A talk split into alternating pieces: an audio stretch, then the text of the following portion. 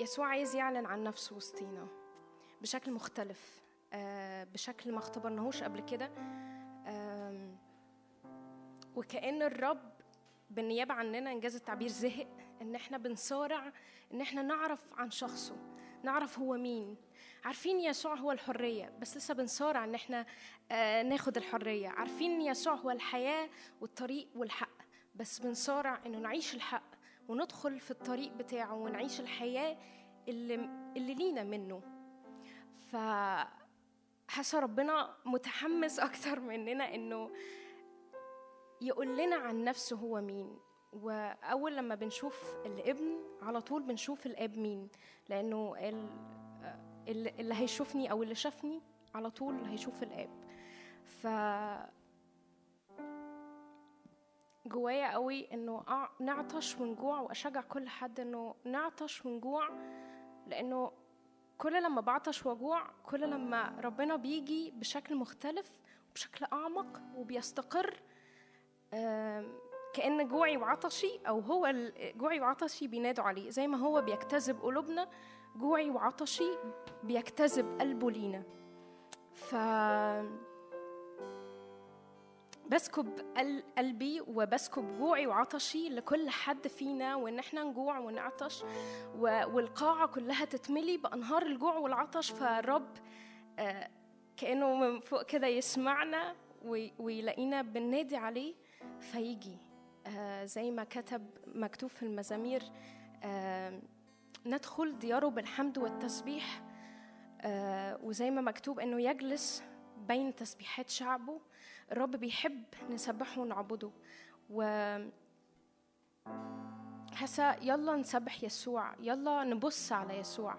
ننسى كل حاجة أو نحطها على جنب دلوقتي. كل مشاكل كل ظروف كل علاقات كل حاجة عاملة دوشة في دماغنا خلينا نركنها على جنب وما نعملش أي حاجة غير إن إحنا نبص على يسوع ونقول له يسوع تعالى يسوع عايزين نشوفك عايزين نقابلك. عشان كل لما بننادي عليه كل ما بيجي أكتر. ف يا رب تعالى عايزين نشوفك أكتر. يا رب أؤمن بمقابلات. يا رب غير مسبوقة. يا رب أنت عايز تيجي أؤمن إن الرب عايز يجي بشكل أعمق وشكل مختلف. إحنا ما اختبرناهوش قبل كده. حتى وسطينا وسط وسط اجتماع يعني آه، مش بس في في الخلوة الشخصية لكن وسط اجتماع. الرب عايز يجي بشكل أعمق بكتير إحنا ما شفناهوش قبل كده.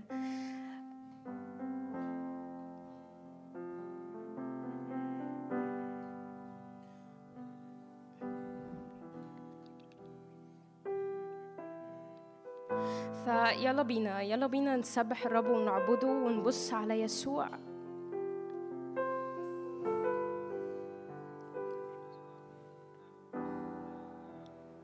وإحنا بنسكن قلوبنا نبص عليه. يا رب تعالى شد عيوننا يا رب وأذهاننا إن إحنا نبص على شخصك. يسوع شد عيوننا وأذهاننا وقلبنا واحشائنا كل حتة فينا إنها تبص على شخصك. يسوع تعالى يا رب اجذب عينينا اجذب قلوبنا اجذب كل كياننا إن إحنا نبص عليك. يا رب تعالى املى عبادتنا. املى أذهاننا وإحنا بنقول يسوع نبقى مدركين إحنا بننادي على مين. نبقى مدركين إن إحنا بنقول يسوع ملك الملوك ورب الأرباب بننادي عليه إنه يجي وسطينا.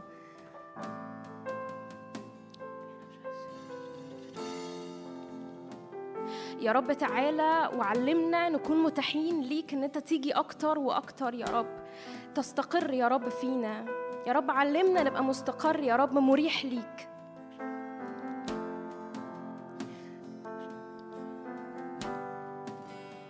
وحدك التسبيح مستحق اسمك مستحق اسمك.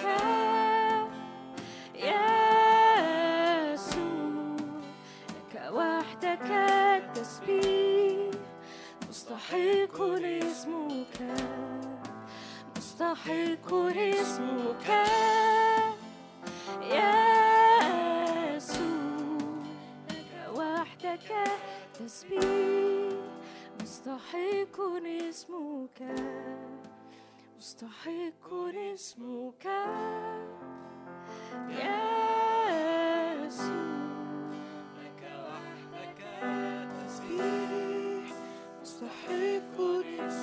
يا روح الرب علمنا نقول مستحق وإحنا شايفينك وإحنا شايفين وجهك وإحنا مش شايفين حاجة غير يسوع. الرب عارف إن أيامنا صعبة وإنه في في مشاكل كتير وإن إحنا بنمر بتحديات كتير الرب شايف وعارف. بس عايزنا نشوفه ونبص عليه علشان هو قال ثقوا أنا قد غلبت العالم. يا رب تعالى يا رب علمنا نبص على وجهك ونقول يسوع وإحنا شايفين يسوع مش شايفين حاجة غيرك يا رب. تعالى يسوع علمنا يا روح الرب ننادي على اسمك وإحنا عارفين إنك ملك الملوك.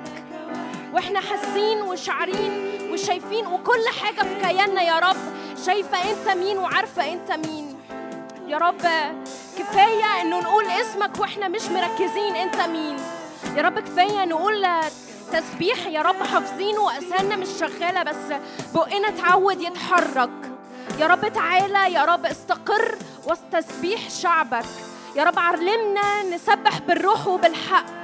يا رب علمنا نسبح ونسكب كل قلوبنا يا رب. كل حتة في قلبي علمنا يا رب نسكب كل قلوبنا.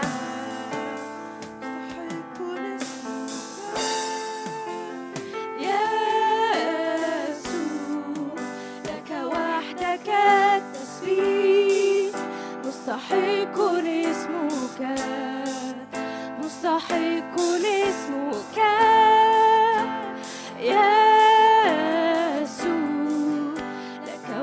لك التسبيح.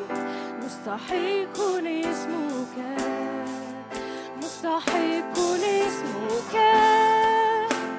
يسوع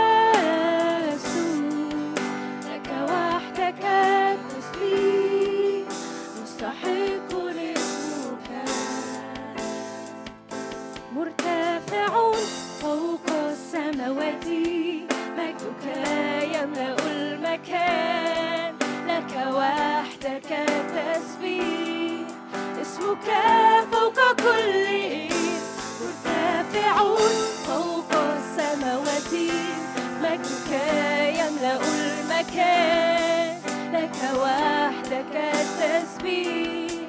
اسمك فوق كل اسم مرتفع فوق السماوات. مجدك يملأ المكان لك وحدك التسبيح. اسمك فوق كل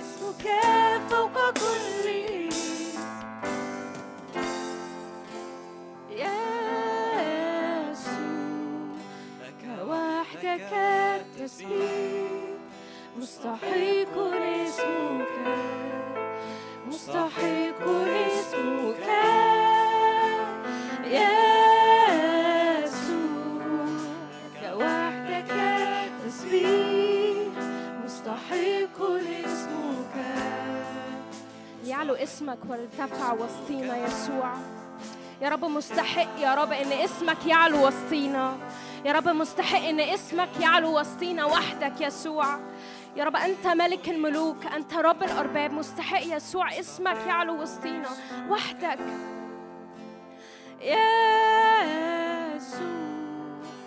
كوحدك التسبيح. مستحق اسمك مستحق اسمك. يسوع لك وحدك التسبيح مستحق اسمك. مرتفع فوق السماوات. مجدك يملأ المكان. لك وحدك التسبيح اسمك فوق كل اسم مرتفع فوق السماوات مجدك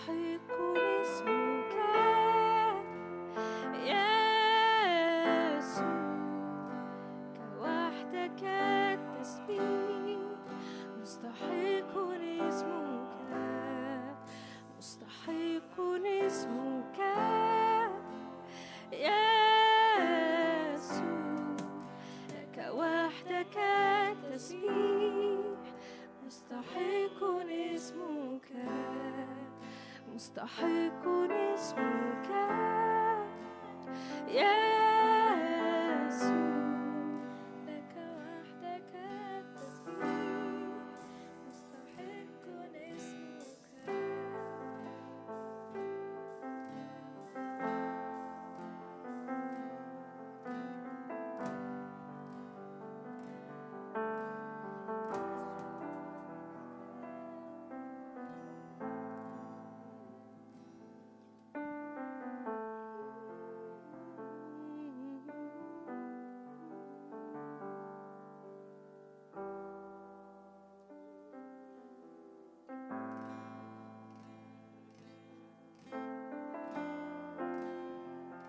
أشجعنا إنه محدش يستنى الترنيمة اللي بعدها والتسبيح اللي بعده.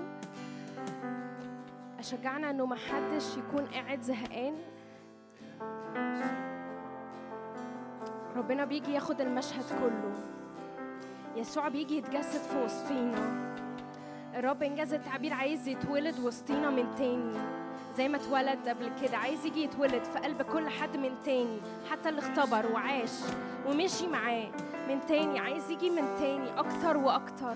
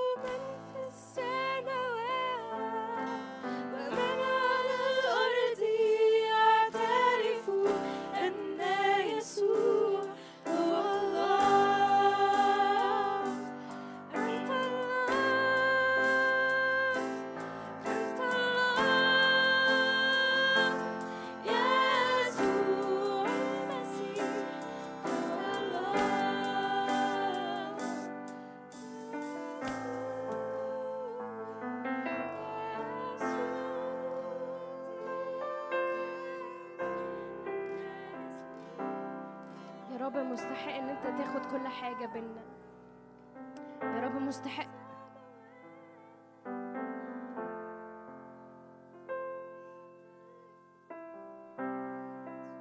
يا روح الرب مجد الابن وسطينا.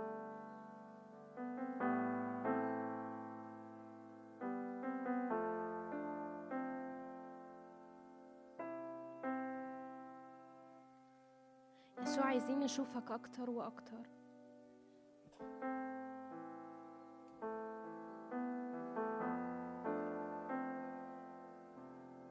يسوع تعالى.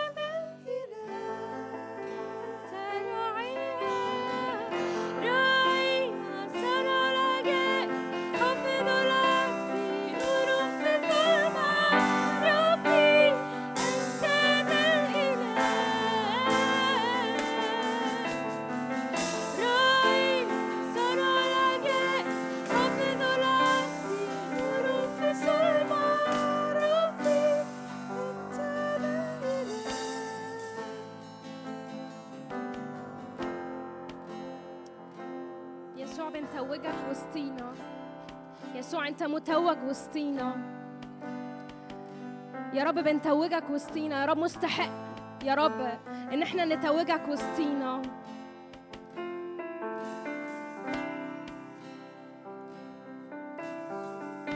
يا رب مستحق ان تأخذ المجد والكرامة العزة والإكرام والسلطان. يا رب مستحق. يسوع مستحق. الحمل المذبوح عنا مستحق. يا رب أشكرك إنك ذبحت واشتريتنا لله بدمك. يا رب تعالى وخدنا للحتة يا رب اللي أنت جيت عشان نروح فيها. يا رب تعالى خدنا يا رب لقدس الأقداس. لنا ثقة بالدخول لقدس الأقداس بدم يسوع. الرب مش فارق معاه أنا فين أنا كنت بعمل إيه لنا ثقة بدم يسوع. أن ندخل لقدس الأقداس. بعلن أنه لا لف ولا دورانات في العبادة لكن ندخل بثقة إلى قدس الأقداس. يسوع تعالى شدنا ليك يا رب ندخل لقدس الأقداس. مبررين بدمك مطهرين ومقدسين بدمك يسوع. تعالى يا رب خد كل حد من ايديه ودخله لقدس الأقداس. أشجعك وأرجوك ما تبصش على حد من فريق التسبيح. بص على يسوع بص على يسوع. عينيه بصة ليك فبص عليه.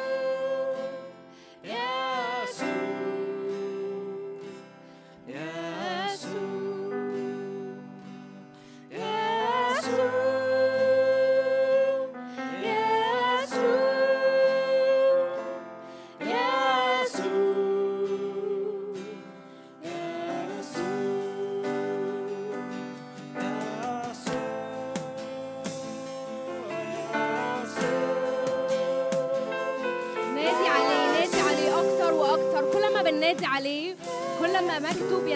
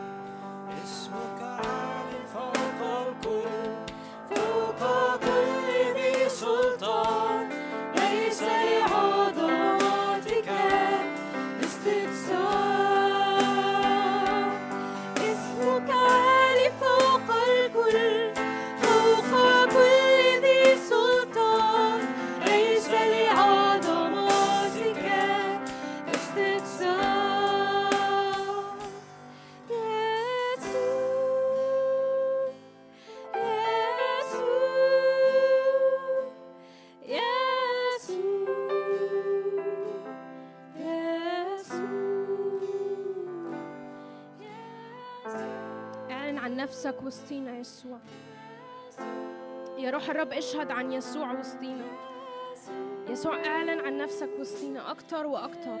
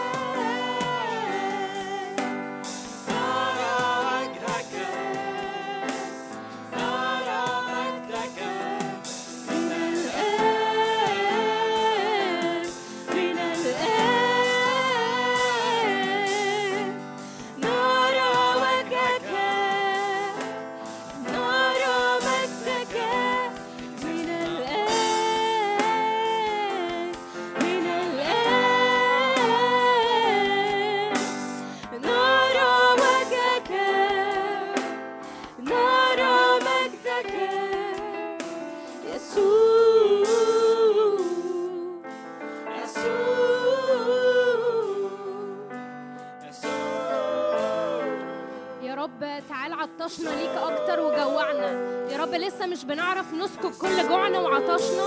لسه مش بنعرف يا رب ننادي عليك بكل حتة فينا في كل بكل كياننا بكل أعماقنا. لسه يا رب مش بنعرف يا رب نصرخ ونقول يسوع بكل حتة فينا. لسه في حتت يا رب مش بتصرخ ليك. لسه في حتت يا رب بتصرخ لحاجات تانية. يسوع تعالى يا روح الرب تعالى. اصرخ فينا يسوع. تعالى علمنا نصرخ يسوع. تعالى علمنا يا رب بكل حتة بكل كياننا. بكل رب تعالى يا رب علمنا نصرخ يسوع أكتر يا رب. تعالى بأنهارك يا رب علمنا نصرخ يسوع.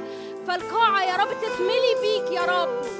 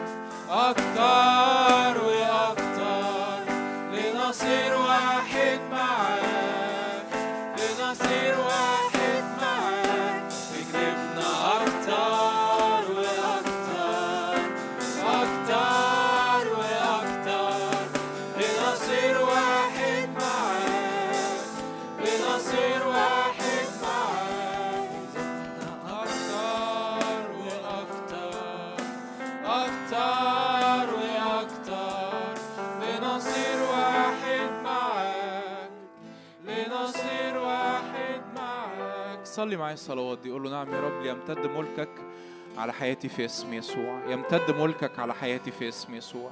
يمتد يا رب ملكك على مستقبلي يمتد ملكك على أيامي. يمتد يا رب إعلان يسوع على أيامي على بيتي على ظروفي على كليتي على شغلي على خروجي على دخولي على دراستي.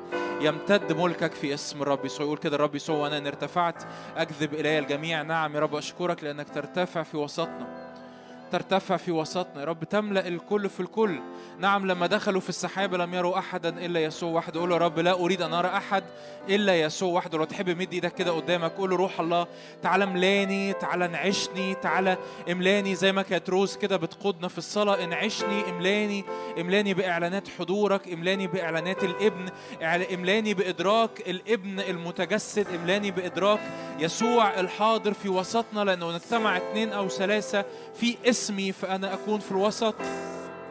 نعم يا رب ليمتد ملكك علينا ليمتد ملكك يا رب على قلوبنا. نعم يا رب بنديك كل القلب بنديك كل الكيان بنديك كل الأفكار بنديك كل الطرق في اسم رب يسوع. خذ ملكك خذ ملكك يا رب على عرش قلبنا. تعالوا نقول الكلمات تعالوا نرنم الكلمات دي. خذ ملكك يا رب على عرش قلبنا.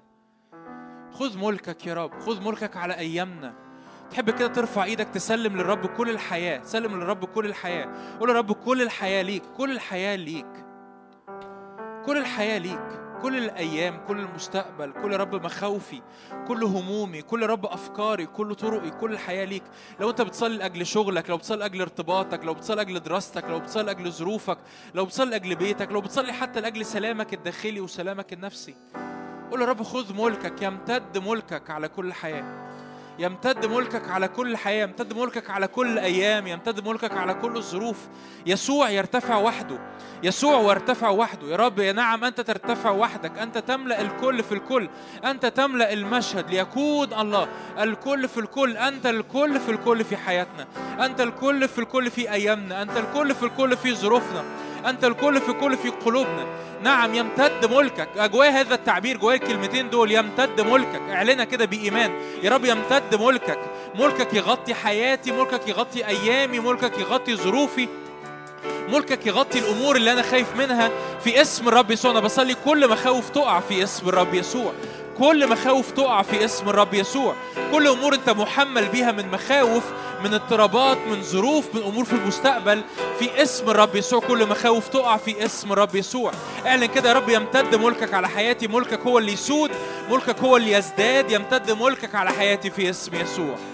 في اسم يسوع. يس هللويا نفسي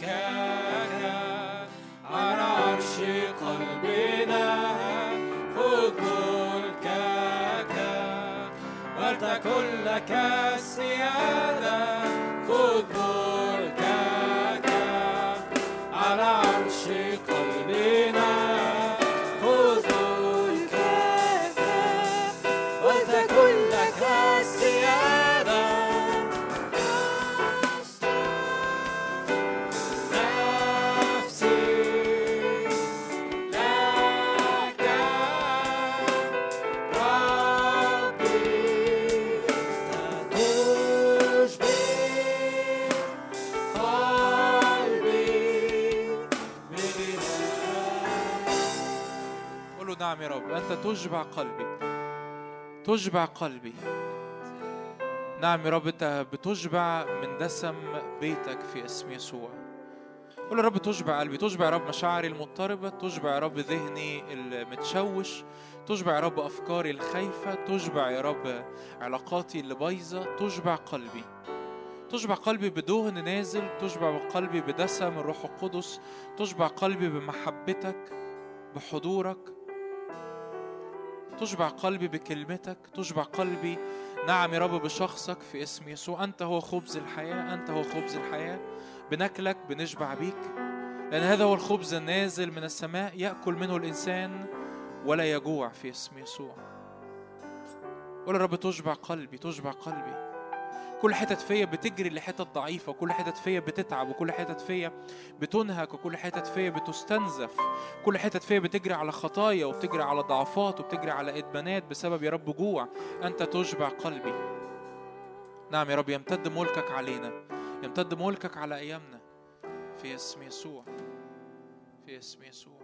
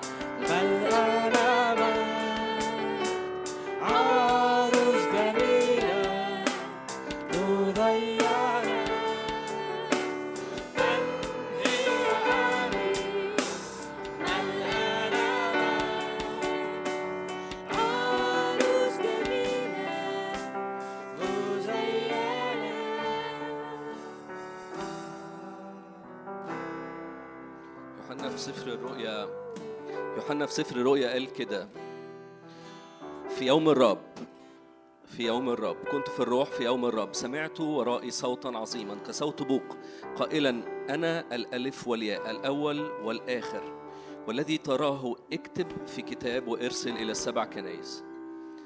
أنا بصلي لكل حد هنا إنه يكون متاح ليوم الرب إنه يكون جاهز إنه يكون في يوم الرب إنه يكون جاهز إنه يكون مستخدم في الملكوت إنه يكون سلطان الله عليه بالكامل عشان يبقى جاهز ليوم الرب جاهز للدعوة للحضور الإلهي بالكامل.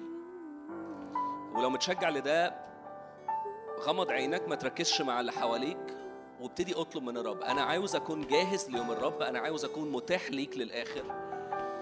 أنا عاوز الوقت اللي جاي يكون مفتوح قوي على روحك. تكلمني زي ما كلمت يوحنا في يوم الرب. أشوف يسوع اللي عيناك لهيب نار.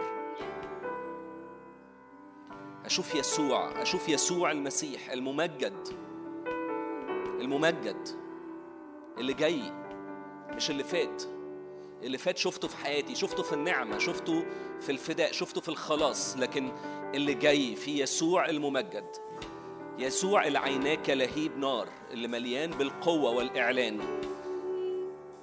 اللي مليان بالقوة موجود ليك النهاردة وليك النهاردة. ال- يسوع اللي في سفر الرؤيا موجود لينا النهاردة. اسكب قلبك افتح قلبك إنه يكون متاح إنه يشوف يسوع ده دلوقتي. ينفع إن إحنا نشوف يسوع نشوفه جالس عن يمين الآب. وده مش لازم يكون اختبار شخصي. ومش قائد التسبيح ومش مش اللي بيوعظك لكن متاح لكل حد. تكون النهارده في يوم الرب تكون النهارده متاح للآخر في الروح إن تشوف يسوع المسيح جالس عن يمين الآب إن تشوف عرش النعمة تشوف يسوع الممجد النهارده شوف الله أزياله تملأ المكان شوف سحاب في المكان مش بالتخيل لكن بالروح. ارفع قلبك ارفع قلبك أنا متشجع إنه إنه في ملائكة صاعدة ونازلة في ملائكة صاعدة ونازلة؟ افتح قلبك واستقبل واستقبل دلوقتي.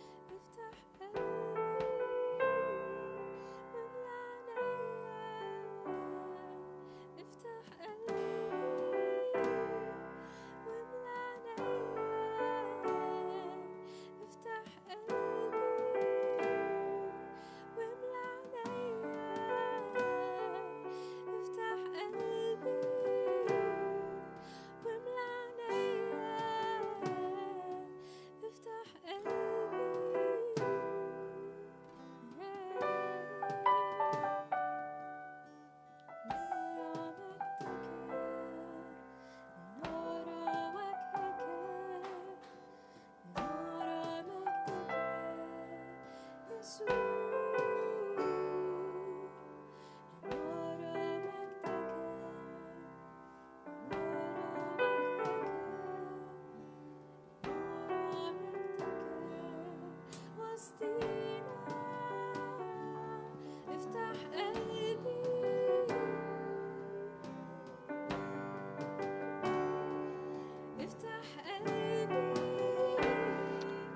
قول له افتح قلبي قول له في التسبيح كده افتح قلبي.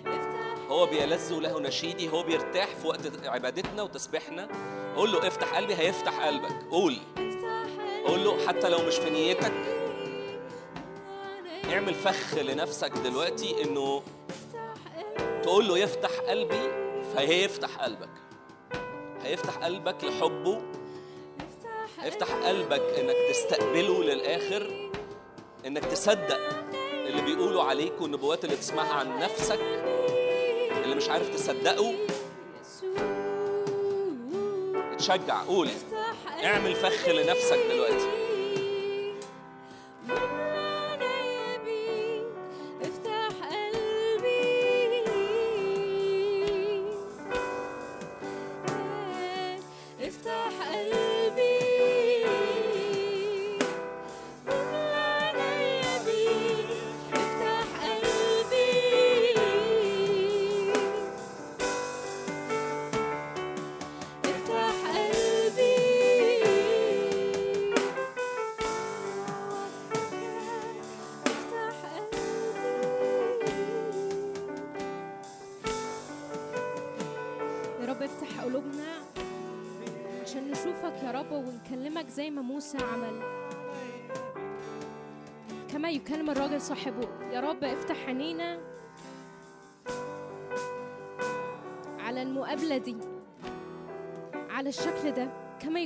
افتح قلبي.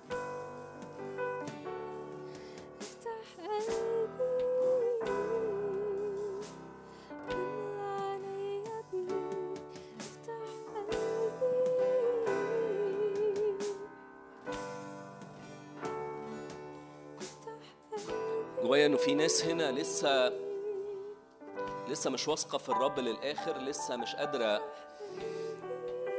مش قادرة ت- تديله الكل مش قادرة تحس بال- بالثقة للآخر في الرب. وجوايا أقول لك كده إنه في نفس الآيات اللي قلتها من شوية إنه بيتكلم على يسوع المسيح الممجد. وأما رأسه وشعره فأبيضان كالصوف الأبيض كالثلج. شعر الأبيض دليل على حكمة الشديدة على الحكمة. فلو يسوع المسيح القدير الجالس عن يمين الآب اللي مليان بالحكمة. سبت له شكل حياتك. على فكرة مش كل حاجة إحنا شايفينها مظبوطة بتكون مظبوطة للآخر. مش كل المكسب المادي مش كل النجاح ال- اللي فوق 90% مش كله المظبوط. المظبوط إن أنا في وسط ما أنا جايب فوق 90% في وسط ما أنا بكسب فلوس كويسة أنا مع يسوع المسيح. ركز عليه عينيك عليه. في أي وقت. أنا أنا معاه. السكة عنده هو. السكة عنده هو مش في النجاح اللي بمقاييس العالم. سلم للرب طريقك. سلم للرب طريقك. هو هو عاوز يشوفك وأنت بتقول له بص أنا بترمي في حضنك. أنا بصرخ بس بصرخ في حضنك مش بصرخ في وشك. أنا معاك. أنا معاك. تحت أي شكل تحت أي ظرف أنا معاك أنت. أنا بتاعك أنت. تحت أي كونديشن أنا معاك.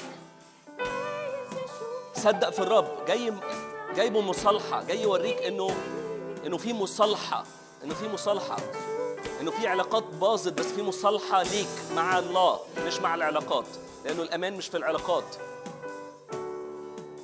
جوايا إنه جوايا حاجات محددة كده. جوايا حد ولد عنده مشكلة إنه إنه في علاقة مهمة باظت. وأنا أنا جوايا قوي من أول ما طلعت إنه إنه رب عاوز يقول لك أنا عاوز أعمل استرداد للعلاقة اللي بيني وبينك اللي اتهزت شوية في حتة الثقة. أنا جاي أعمل استرداد. أنا جاي أعمل حاجة مختلفة بيني وبينك. وتكون رجل آية. دي ال- الدعوة اللي الرب عاوز يقولها لك أنت كشخص محدد. إنه وتكون رجل آية. في نهاية الوقت أنا بطلب منك إنك تصلي بصوت أو بدون صوت تقول له يا رب أنا عاوز أسمعك أنت. حتى لو الكلام اللي خارج ملوش دعوة باللي أنا سمعته. أنا عاوز أسمعك أنت. أنا عاوز أسمعك أنت. أنت اللي تظهر. أنت اللي تكون موجود. وأنا بتحد معاك دلوقتي وأنت بتصلي وبقول له يا رب ينبغي أنك أنت تزيد وأنا أنقص. ينبغي إنك صورتك وحدك. يا يسوع المسيح صورتك وحدك هي اللي تظهر كلامك هو اللي يتكلم. كل حاجة تبقى خارجة منك أنت. ينبغي إنك أنت تزيد وأنا أنقص. يا رب تعالى عاوزين كلنا كلنا أنا وكل حد هنا نشوفك أنت ونسمعك أنت وبس.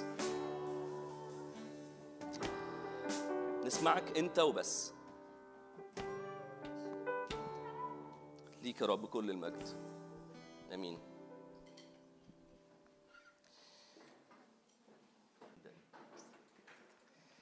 كل سنة طيبين الأول.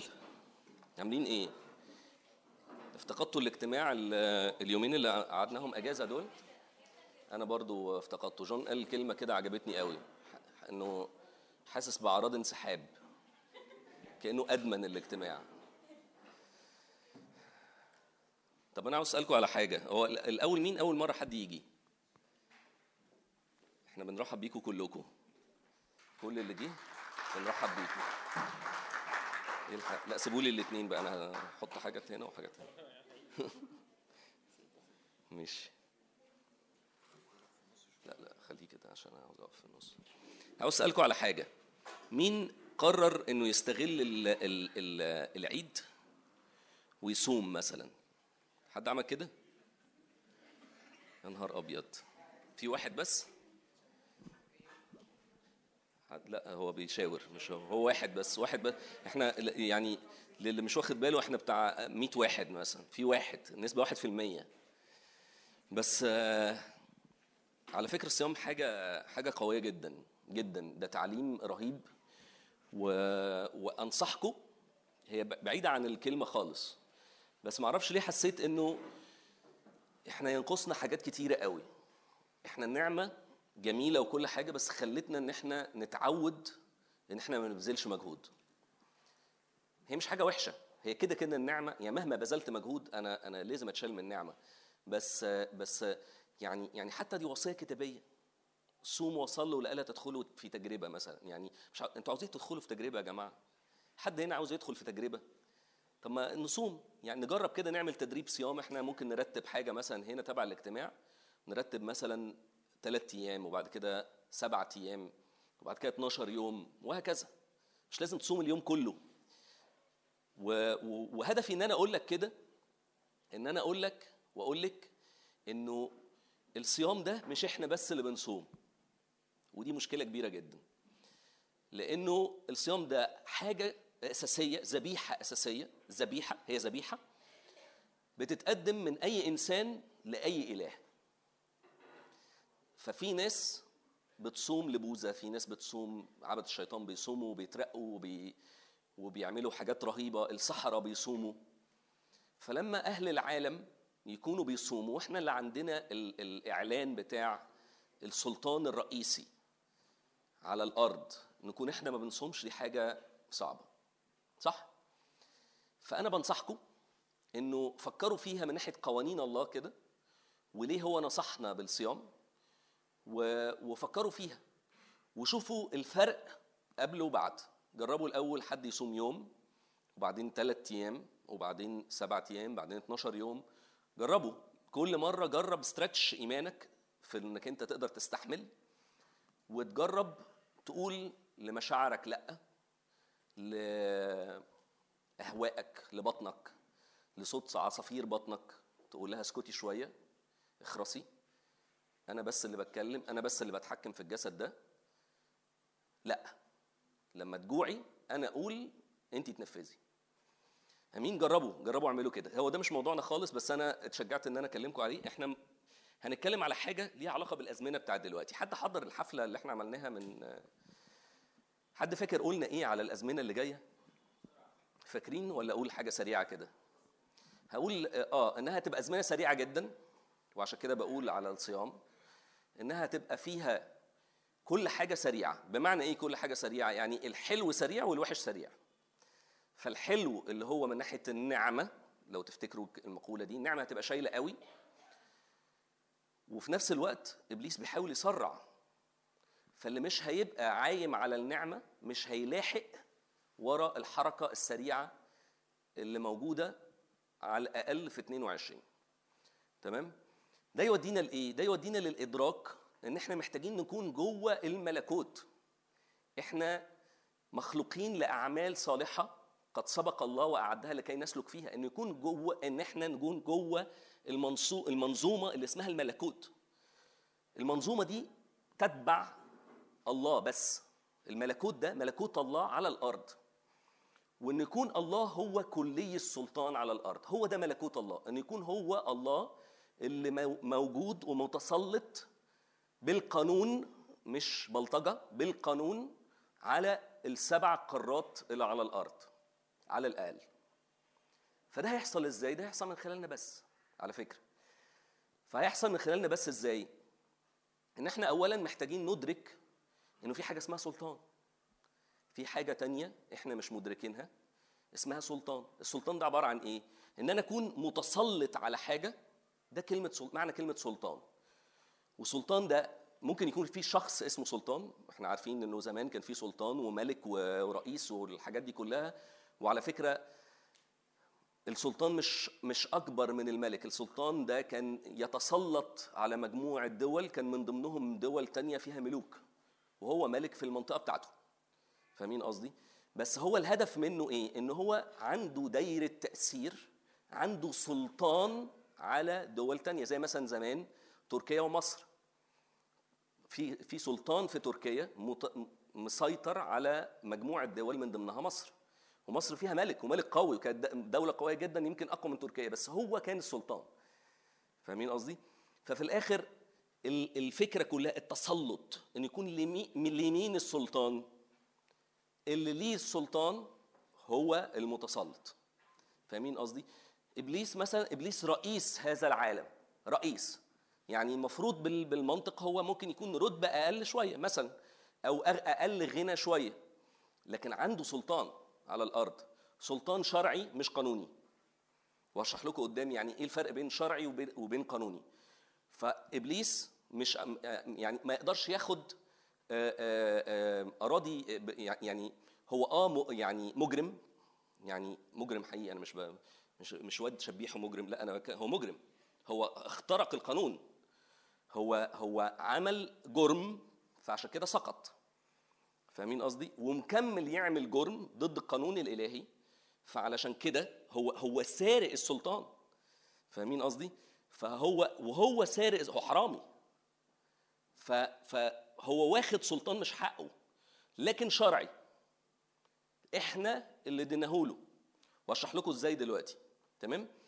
فاللي أنا عاوز أقوله إنه وإحنا بنتحرك جوه ملكوت الله وعاوزين نعيش على الأرض دي مظبوط جوه الملكوت فإحنا لازم نكون مدركين إنه في حاجة اسمها سلطان والسلطان ده بيتحرك إزاي؟ الآلية بتاعه تحريك السلطان. وأنا دوري إيه؟ جوه الآلية دي لأنه على فكرة ال ال الأرض مش عشوائية. الأرض بتعمل يعني الجاذبية الأرضية دي ما جاتش كده ما كانتش صدفة زي ما ناس كتيرة بتقولوا أم- الله عمل قوانين فيزيائية وكيميائية وعمل قوانين كله يمشي عليها. فاهمين قصدي؟ ففي الآخر القانون السماوي ده لازم يتطبق. فالسلطان إنه أجيب سلطان الله على الأرض ده ما بقاش اختيار. وكنا قلنا قبل كده لو تفتكروا إنه أنا ما فيش حاجة اسمها في النص. يا أنا مع مملكة النور يا إما أنا مع مملكة الظلمة. فلو أنا مع مملكة النور يبقى لازم أجيب السلطان بتاع الله على الأرض. ما أنا لازم أجيب حقه. فاهمين قصدي؟ هو حقه إنه يكون ليه السلطان. هو دفع ثمنه وهنتكلم برضو إزاي دفع ثمنه فأنا من حقه إن أنا أجيب يجيب له السلطان على الأرض. طيب إحنا دلوقتي اتكلمنا إنه في حاجة اسمها سلطان. والسلطان ده قدرة معينة فيها فكرة التسلط. محتاج أدرك إنه في مستويات من السلطان علشان وأنا بتحرك للسكة إن أنا أفهم يعني إيه سلطان محتاج أدرك إنه في مستويات. وأعرف أنا في انه مستوى وليا الحق لحد فين. أقل مستوى خالص بموجب كلام الكتاب هو الأكل والشرب. عشان كده اتكلمنا على الصيام في الأول. في في في في كورنثوس أعتقد في كورنثوس كان بيتكلم إنه أليس لنا؟ كان بي كانوا بي كانوا مسجونين فبيقول لهم أليس لنا سلطان أن نأكل ونشرب؟ يعني أقل سلطان خالص. ما هو إحنا ملناش حل حق إن إحنا ناكل ونشرب. الإرادة الحاجة اللي جوايا. يعني ممكن ما يبقاش ليا سلطان على شخص ما يبقاش ليا سلطان على مملكة. لكن على أقل مستوى خالص إنه ليا سلطان على على على نفسي على الأكل والشرب. لو أنا مش قادر يبقى ليا السلطان إن أقول لنفسي ما تاكليش فده ده أقل مستوى. أنا عندي هنا مشكلة. فاهمين قصدي؟ وده التمرين ده أقرب وأسهل تمرين في إيديا. إن أقول لنفسي اسكتي ما تاكليش. أقف ما تعملش الخطية دي. أمين؟ فالحتة دي محتاجين ندركها كويس قوي. إنه أقل مستوى من السلطان إن أكون عندي سلطان على إرادتي. طب انه أعلى مستوى؟ أنه أعلى حاجة. في سفر الجامعة بيقول كده إنه إنه ما فيش إنسان له سلطان على الموت ولا الحياة ولا الأجال. تمام؟ ف ده أعلى أعلى مستوى ومفيش إنسان له سلطان على الحتة دي. إلا يسوع شخص يسوع. الإنسان الله الظاهر في الجسد الإنسان الكامل شخص يسوع. كان بيقول على نفسه كده في يوحنا عشرة ليس أحد يأخذها مني على نفسه بل أضعها أنا. من ذاتي لي سلطان أن أضعها ولي سلطان أن أخذها أيضا. هذه الوصية قبلتها قبلتها من أبي. هو الوحيد اللي كان ليه الماكسيمم أعلى سلطان. هو الوحيد. والوصية دي اخذها من الآب. استلمها بالتسليم هو الصانع والخالق الله الآب. فسلمها ليسوع الابن ال- ال- ال- الظاهر في الجسد. فهو ال- وبالتالي لو أنا ليا سلطان على كل حاجة كل ما هو تحتيها هو بتاعي. كل السلاطين اللي تحتيها هي ملكي. فاهمين قصدي؟ ففي الآخر لما أقول لما جه يصوم 40 يوم كان ليه سلطان على نفسه كان ليه سلطان على أقل آه، آه، سلطان وبقى ليه سلطان كمان على أعلى سلطان هو ال- ال- الموت مش للآخرين لنفسه. ممكن حد في, في, في ملك سلطان أي حاجة زي كده زمان أو دلوقتي يقتل انسان تاني لكن ما يقدرش يعيش نفسه زيادة أو أقل. فده أعلى هو ك... هو قال عن نفسه كده أنا ليا سلطان ان أضعها من نفسي بمزاجي أنا اللي أحطها وأنا اللي أخدها وأنا اللي أقول إمتى فده أعلى سلطان ده كان يسوع المسيح فقط. تمام؟ طب نستفيد من هنا إيه؟ إن هو لما يقول أنا بدي لك كذا ما هو صاحب السلطان هو الوحيد اللي يقدر يدي السلطان صح؟ أنا ما أقدرش أدي حاجة مش بتاعتي أبقى مجرم. لو أنا رحت بعت آه، آه، شقة عربية لحد وهي مش ملكي أنا مخالف للقانون أنا مجرم. تمام؟ فلو هي بتاعتي أنا من حقي أ- أهبها لشخص تاني أديها لحد. فلما يسوع المسيح يقول أنا صاحب كل السلطان دفع عليه كل سلطان هو قال عن نفسه كده دفع عليه كل سلطان في السماء وعلى الأرض. يعني كله يعني هو يعني ممتلك كل حاجة. وبعد كده قال لهم بقى إيه؟ سلمهم. زي ما يسوع زي ما الآب سلم يسوع هو نف هو قال إنه إنه هو استلم من الآب الوصية دي دفع لي كل سلطان في السماء وعلى الأرض فاذهبوا وتلمذوا جميع الأمم وعمدوهم باسم الآب والابن والروح القدس. ده في متى؟ اللي عاوز يراجع. متى؟ 28 18 فهو ادانا السلطان ده ادانا السلطان ده. وفي ناس كتيرة قوي بتفسر الحتة دي إنه ده لل 12 تلميذ بس عشان هم كانوا أقرب ناس ليه وشايفينه على طول ده مش حقيقي خالص. وبالدليل على كده إن هو قبل كده هو على فكرة في متى 28 ده آخر إصحاح. فهو ده كان قبل ما يصعد على طول قال لهم دفع عليه كل سلطان في السماء وعلى الأرض بعد الصليب فكل حاجة خلاص بقت بتاعتي وأنا بقول لكم اذهبوا. أنا اللي بديكم السلطان. تمام؟ قبل كده قبل ما يصلب قال للتلاميذ السبعين الدايره الأوسع. فهو مش ال 12 بس ده لكل الناس. كل تلاميذه مدعوين إن هم ينفذوا السلطان ده على الأرض. ما هو بتاعه. فهو ليه حق إنه يقول ده يعمل كذا وده ما يعملش. فاهمين قصدي؟ ففي الآخر لما راح بعت السبعين تلميذ رجعوا له فرحين جدا. بيقولوا حتى الشياطين تخضع لنا باسمك. يعني إيه؟ يعني حتى السلطان على الأرواح بقى بتاعنا. حتى أرواح الشر السلطان باسمه باسم يسوع المسيح تخضع لنا. وأحكي لكم شوية قصص أقوى من كده بكتير قدام بس ال- الحتة دي عاوزكم تدركوا قد إيه إنه تسليم يسوع المسيح للكنيسة مهم جدا. إنه استلمنا مش هنستلم. فاهمين قصدي؟ يعني إيه استلمت؟ برضو عاوز أشرحها بطريقة عملية أكتر. أنا أبويا غني جدا. حلو؟ راح عامل لي شيك ب 10 مليون جنيه. ولو إنه ده مش مبلغ كبير قوي دلوقتي بس عمل لي شيك ب 10 مليون جنيه. تمام؟ فقال لي بص يا ابني أنا عملت لك شيك ب 10 مليون جنيه. وأنا بقى فرحان رايح راجع عاوز أشتري حاجة مش عارف أشتريها. أنا محتاج أستلم ال 10 مليون. أنا محتاج أبذل مجهود أخد منه الشيك وما أحطوش في جيبي. هروح واخده وطالع بيه على البنك. واقول لهم حول لي ال 10 مليون دول في حسابي واديني شوية فكة أشتري بيها شوية حاجات ليا كده أتدلع. تمام؟ فأنا أنا محتاج أدرك انه السلطان ده موجود ورثته أخدته لكن محتاج أفعله. محتاج أمسكه في إيدي وأخده معايا وأتحرك بيه. وكل لما أتحرك أكتر كل لما أدرك أكتر إزاي بشتري. فاهمين قصدي؟ حولت الفلوس لحسابي. معايا credit card أو debit card مش عارف أستخدمها. لازم أجرب مرة كده وأغلط. وأجرب مرة تانية وتظبط في خمسة جنيه وبعدين في عشرين جنيه وبعدين في خمسين جنيه. لازم أتمرن. لازم أستخدم السلطان ده بشكل مظبوط. ولازم أدرك أنا معايا قد إيه. مش عشوائية. في حكمة لازم أستلمها مع السلطان. أمين؟ وهشرح لكم إزاي بنستلم من من الرب يسوع الحكمة وليه وأهميتها إيه. بس قبل كده عاوز أوضح لكم شوية مفاهيم. ومفاهيم مهمة. إحنا عاوز حد عارف مين رتب السلطان ده؟ إحنا كنا قبل كده اتكلمنا إنك لازم تسلك بترتيب ويكون تحت ترتيب جوه المنظومة اللي اسمها الملكوت مش عشوائية مش بشكل عشوائي. وإنه الله هو الوحيد الله هو الوحيد صاحب كل ترتيب. تمام؟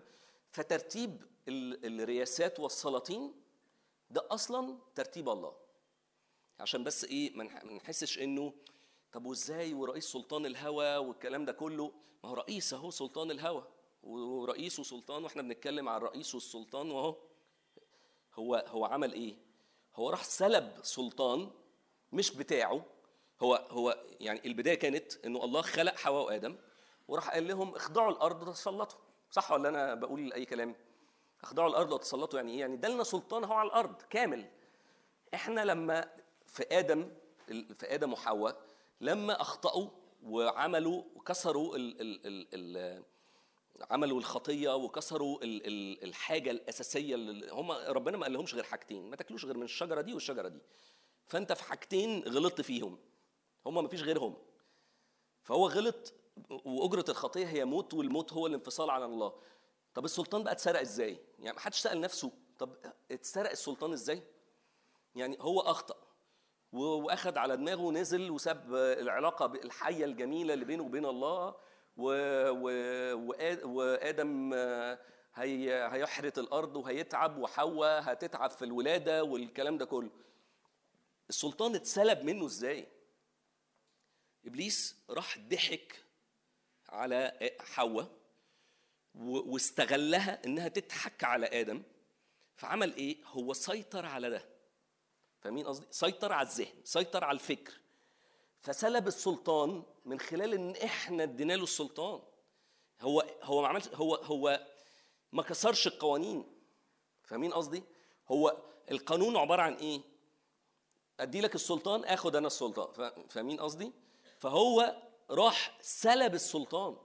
و- وسلبه بال بال من الناحية الأخلاقية. لكن من ناحية الجريمة هو حواء وآدم اللي ادوا له السلطان آه بلفة ضحك عليهم ودي حاجة دايما بقولها إنه خلي بالك خليك حذر جدا من تزوير إبليس الدائم للحقائق.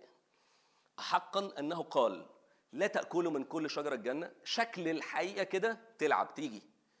فاهمين قصدي؟ هو ما قالش كل شجر الجنة. هو قال مت... وتدي كمان إيه وناخد وندي معاه. إبليس ما. يعني زي ما الكتاب بعد كده قال لا تدع الساحرة تعيش. إبليس ما تاخدش تدي معاه في الكلام أصلا. فاهمين قصدي؟ فأول حاجة بيزور الحقائق تاني حاجة ما تاخدش وتدي معاه في الكلام. ف لأ مين اللي قال الكلام ده؟ أنا بدافع عن ربنا أهو. شوف جميل مين اللي قال الكلام؟ لا يا عم ما قالش الكلام ده. هو قال ما تاكلش غير من الشجرة دي. طب مين اللي قال لك بقى إنه ما تاكلش؟ سرقهم أخدهم في سكة مش بتاعتهم. أخدهم في سكة يلا نتحاور طب يلا اقنعك يلا اقنعيني وهكذا. ده مش حتتنا مش بتاعتنا. تمام؟ إحنا لينا سلطان مستلمينه من أعلى رتبة في العالم من يسوع المسيح. فاهمين قصدي؟ فأنا ما أخدش ودي. فمن هنا اتسلب السلطان مش عشان الخطية. لو هم راحوا من نفسهم أكلوا من من الشجر ما كانش هيبقى كان هيفضل السلطان مع حواء وادم ما كانش السلطان اتسلب. يعني لو راحوا مشيوا نفسهم كده آه ده الشكل كده الشجرة حلوة. ما كانش السلطان اتسلب. هو السلطان لأن هم سلموا له فكرهم. ولما سلموا فكرهم سلموا مشاعرهم. الغريزة إنه يا دي شكلها حلوة. فاكرين الآيات بتقول إيه؟ شكلها حلوة للنظر. فالشهوات راحت. فخلاص استلم. استلم الكل. فلما سلب السلطان هنا حصل ال ال الاختراق بتاع سلب السلطان مش بسبب الخطية. الخطية نزلته بعيد عن عن الجنة. فاهمين قصدي؟ لما سلب السلطان أنا معايا كل السلطان بقى خلاص. أقتل وأوزع وأفتري على الناس ويجي قايين يشتكي على هابيل ويموته. خلاص بقى. ما كله بقى بقى بتاعي. فاهمين قصدي؟ يحصل إيه بعد كده؟ كان لازم يحصل اختراقة. وهقول لكم الاختراقة دي صليب يسوع المسيح عمل إيه على حتة السلطان. تمام؟ فنرجع للحتة الرئيسية. الترتيب أصلا أصلا من الله. والترتيب الطبيعي إنه إنه الكتاب بيقول كده إنه الأرض السماء سماوات لله. أما الأرض فأعطيت لبني آدم. تمام؟ فالترتيب الرئيسي إن إحنا موجودين على الأرض ال- القانون الرئيسي بتاعها سلطاننا إحنا على الأرض والسماء سماء لله تمام؟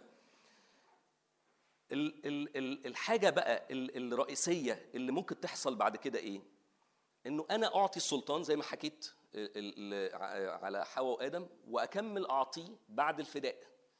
اللي حصل إنه يسوع لما لما هزم شوكة الموت ده جزء ده سلطان واحد.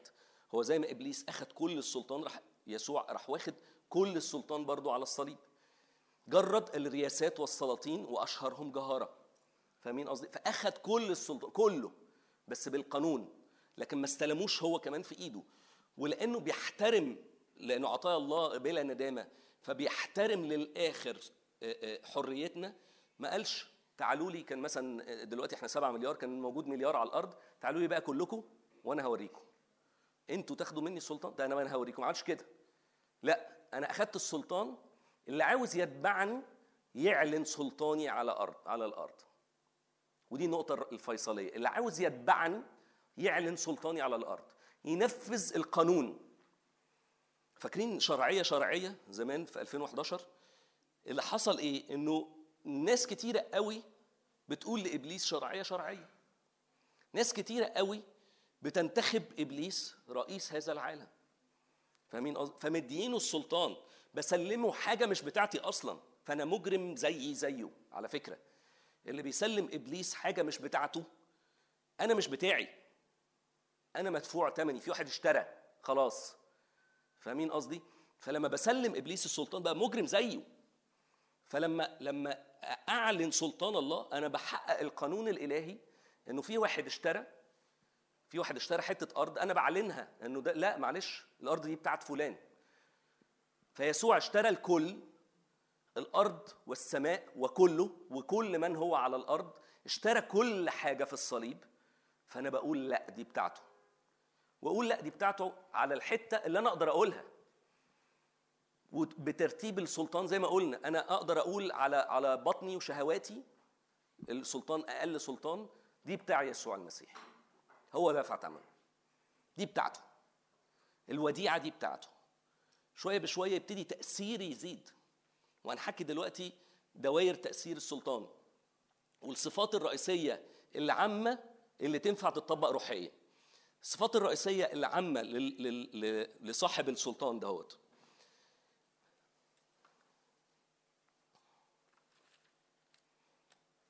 أول حاجة إنه محتاج يكون في إعلان. الإعلان ده إعلان شخصي وإعلان عام. بمعنى إيه؟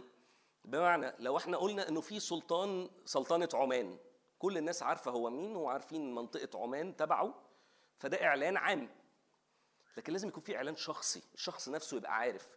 والا هيمشي في الشارع كده؟ ماشي. والناس بتقول له صباح الخير يا سلطان. هو صباح الخير. مين؟ أنا أنا؟ أنا السلطان؟ فيقلل من نفسه.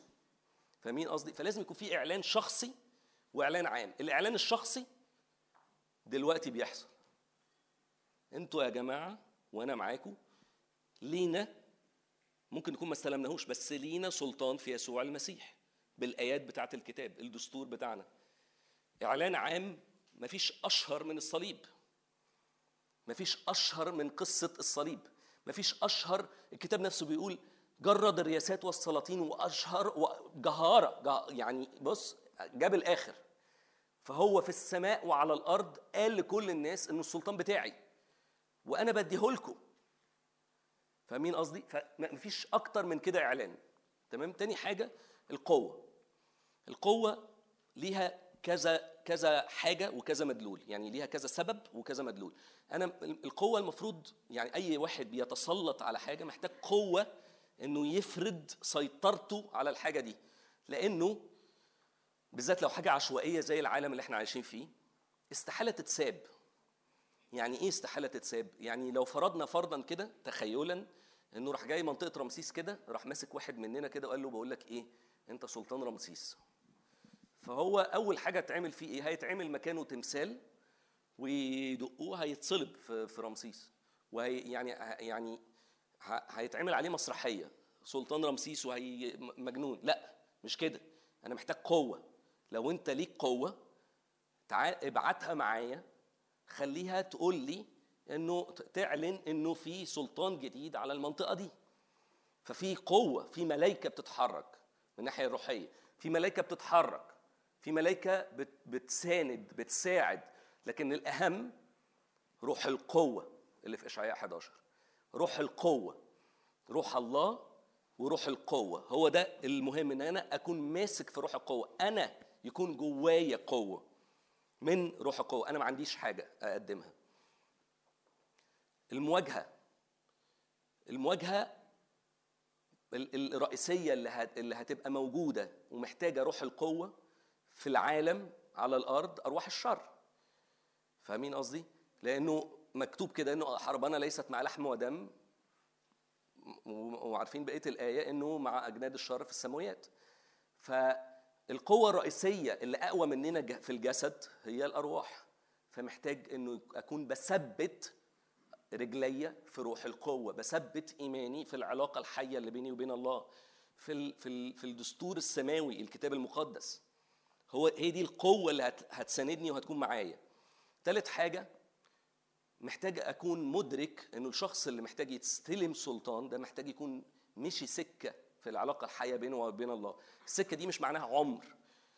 مش كل من هو فوق الخمسين آه نقدر نقول عليه تمام ده تمام. ده عدى كده ويلحق بس إيه عشر سنين ولازم هيطلع معاش ستين معلش أنا آسف.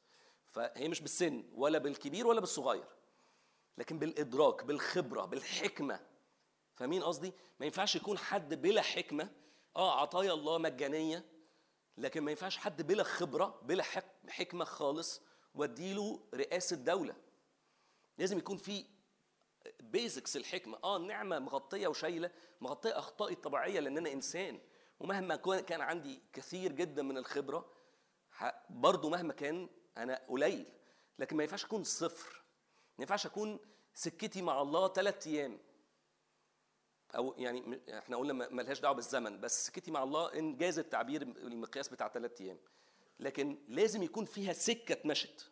مجهود اتبذل.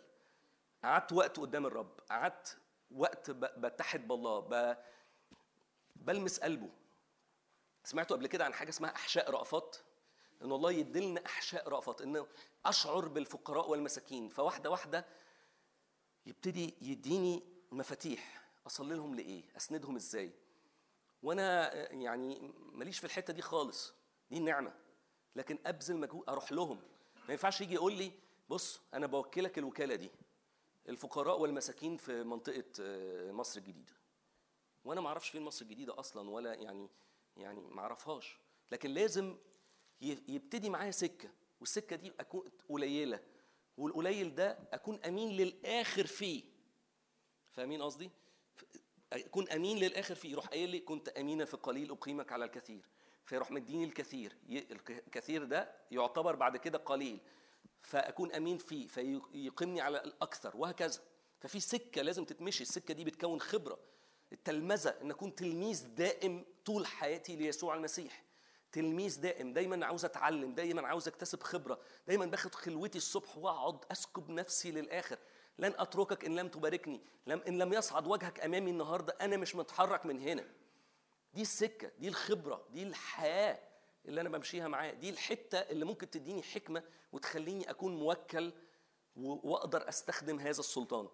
الحاجة الرابعة والأخيرة في الحتة دي المسؤولية. ما ينفعش أكون بصوا السلطان ده زي السلاح. حد قبل كده مسك أكيد كل اللي دخلوا الجيش ضربوا نار. بس اللي ما دخلش الجيش يعني أحب أقول لك إنه ضرب النار من أصعب الحاجات. ف ف ورد السلاح والقصة كده بنت لذينة. وكل ما ال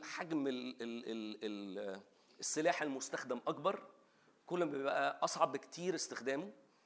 وفي ناس بتتعور يعني مش بتعور من إن طلقة دخلت فيه هو كده مات. لكن إحنا بنتكلم اتعور يعني مثلا ماسك آلي مثلا وحطه في كتفه عمال يضرب نار كتفه يزرق.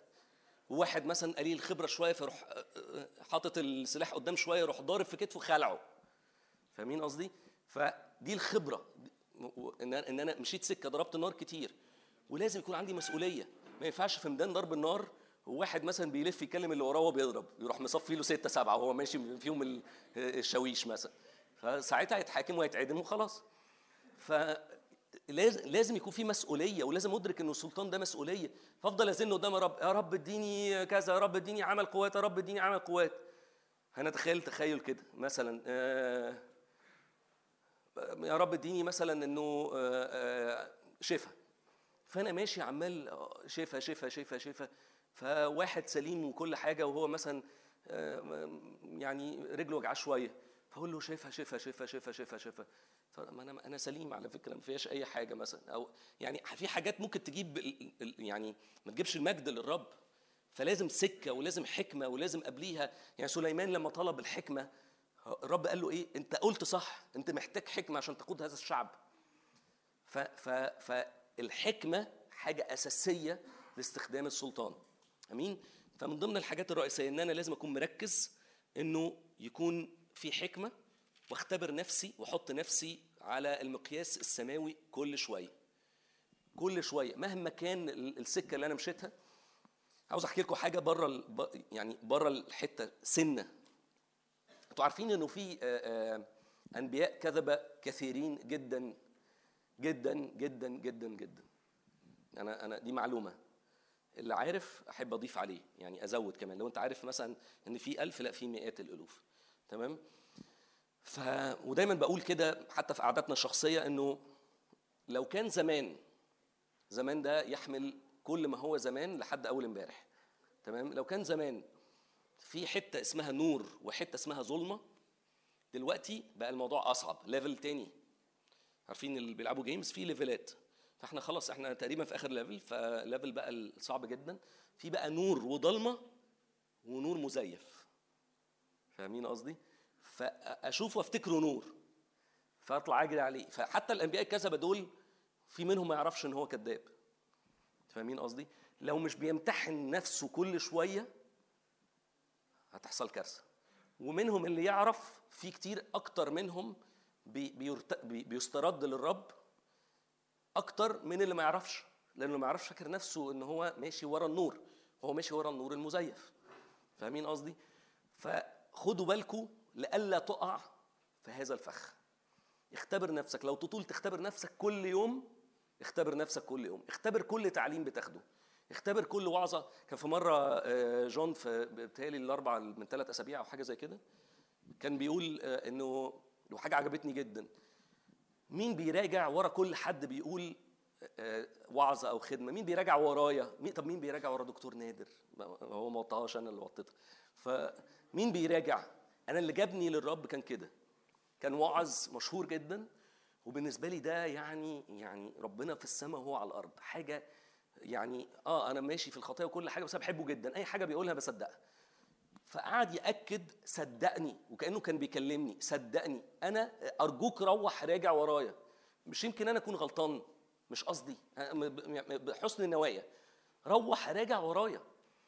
فروحت راجعت و- وكسبت يعني ونجحت. يعني روحت قعدت قدام الكتاب أراجع وراه اللي هو بيقوله وبقيت حاطه في دماغي كل ما يوعظ أسمعه وراجع وراه. لحد ما ربنا يعني عمل لف عمل مكيدة كده راح واخدني في الفخ.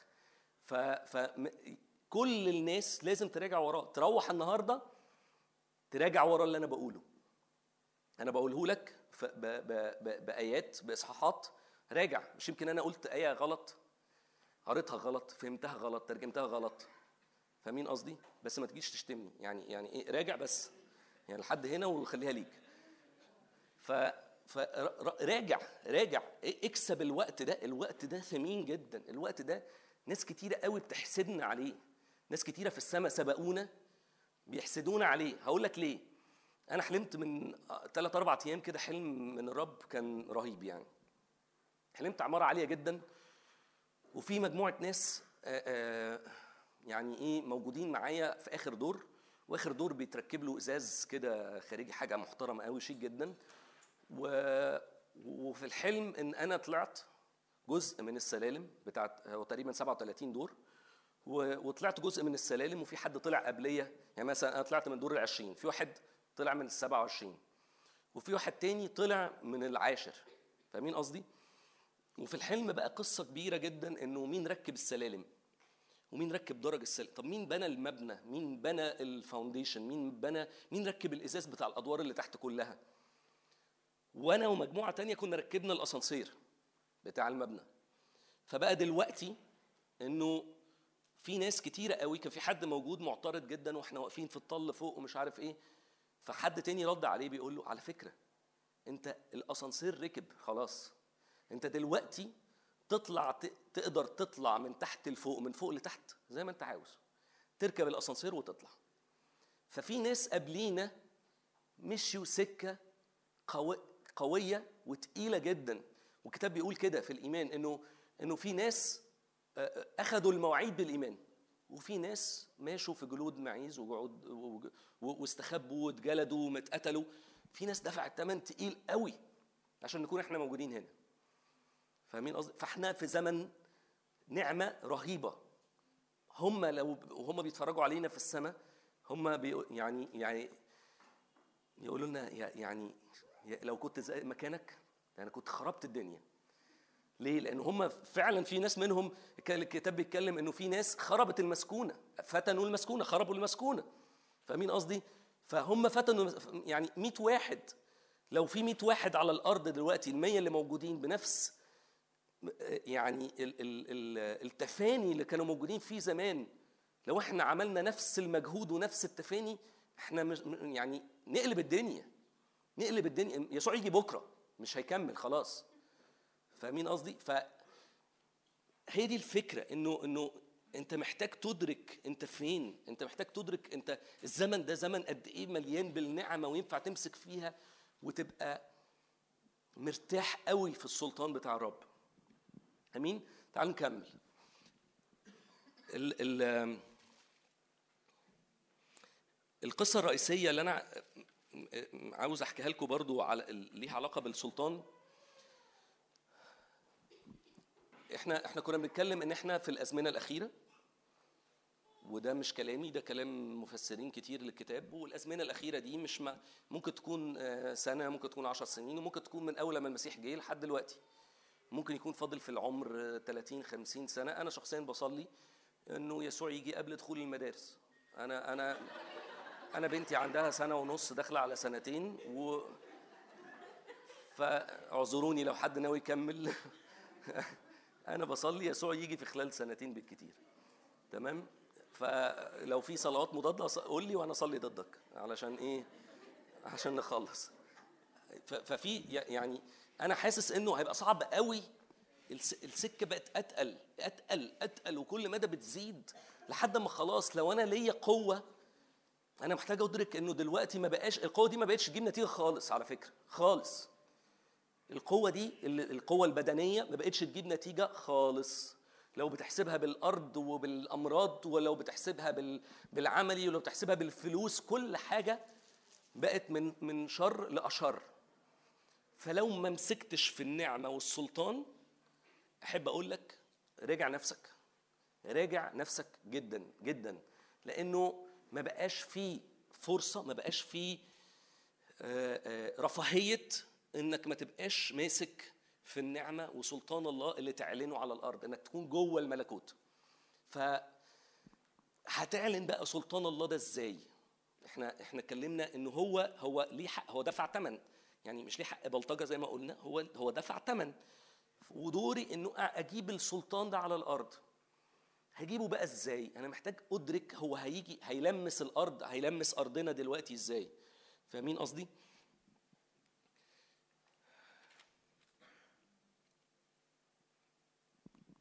أول حاجة محتاج أدرك إنه في دايرة تأثير.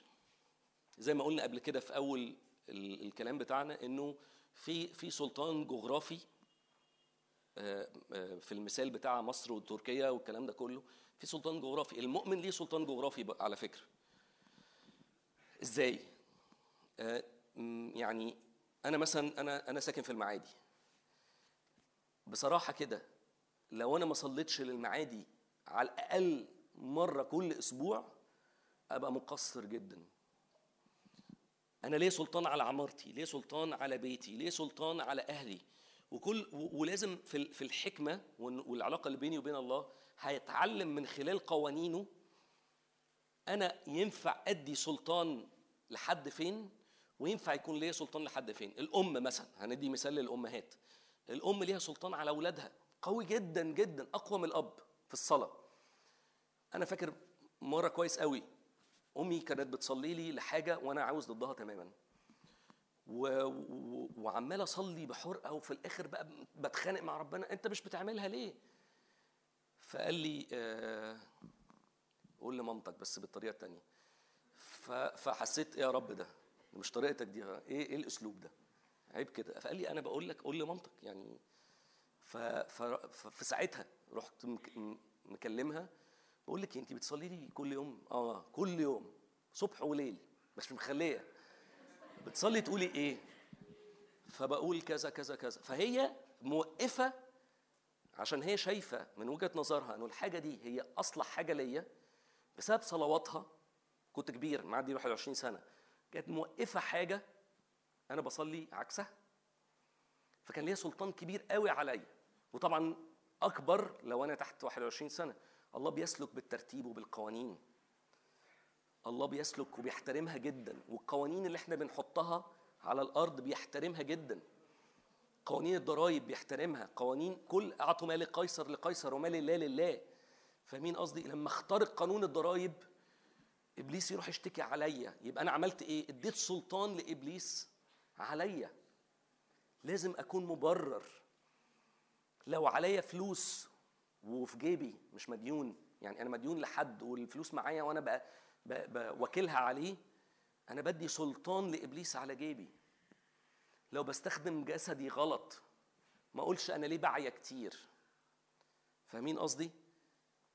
الكتاب بيقول كده إن إحنا لازم تكون أجسادنا وأعضائنا تكون مقدسة وآلات للخير وللبر.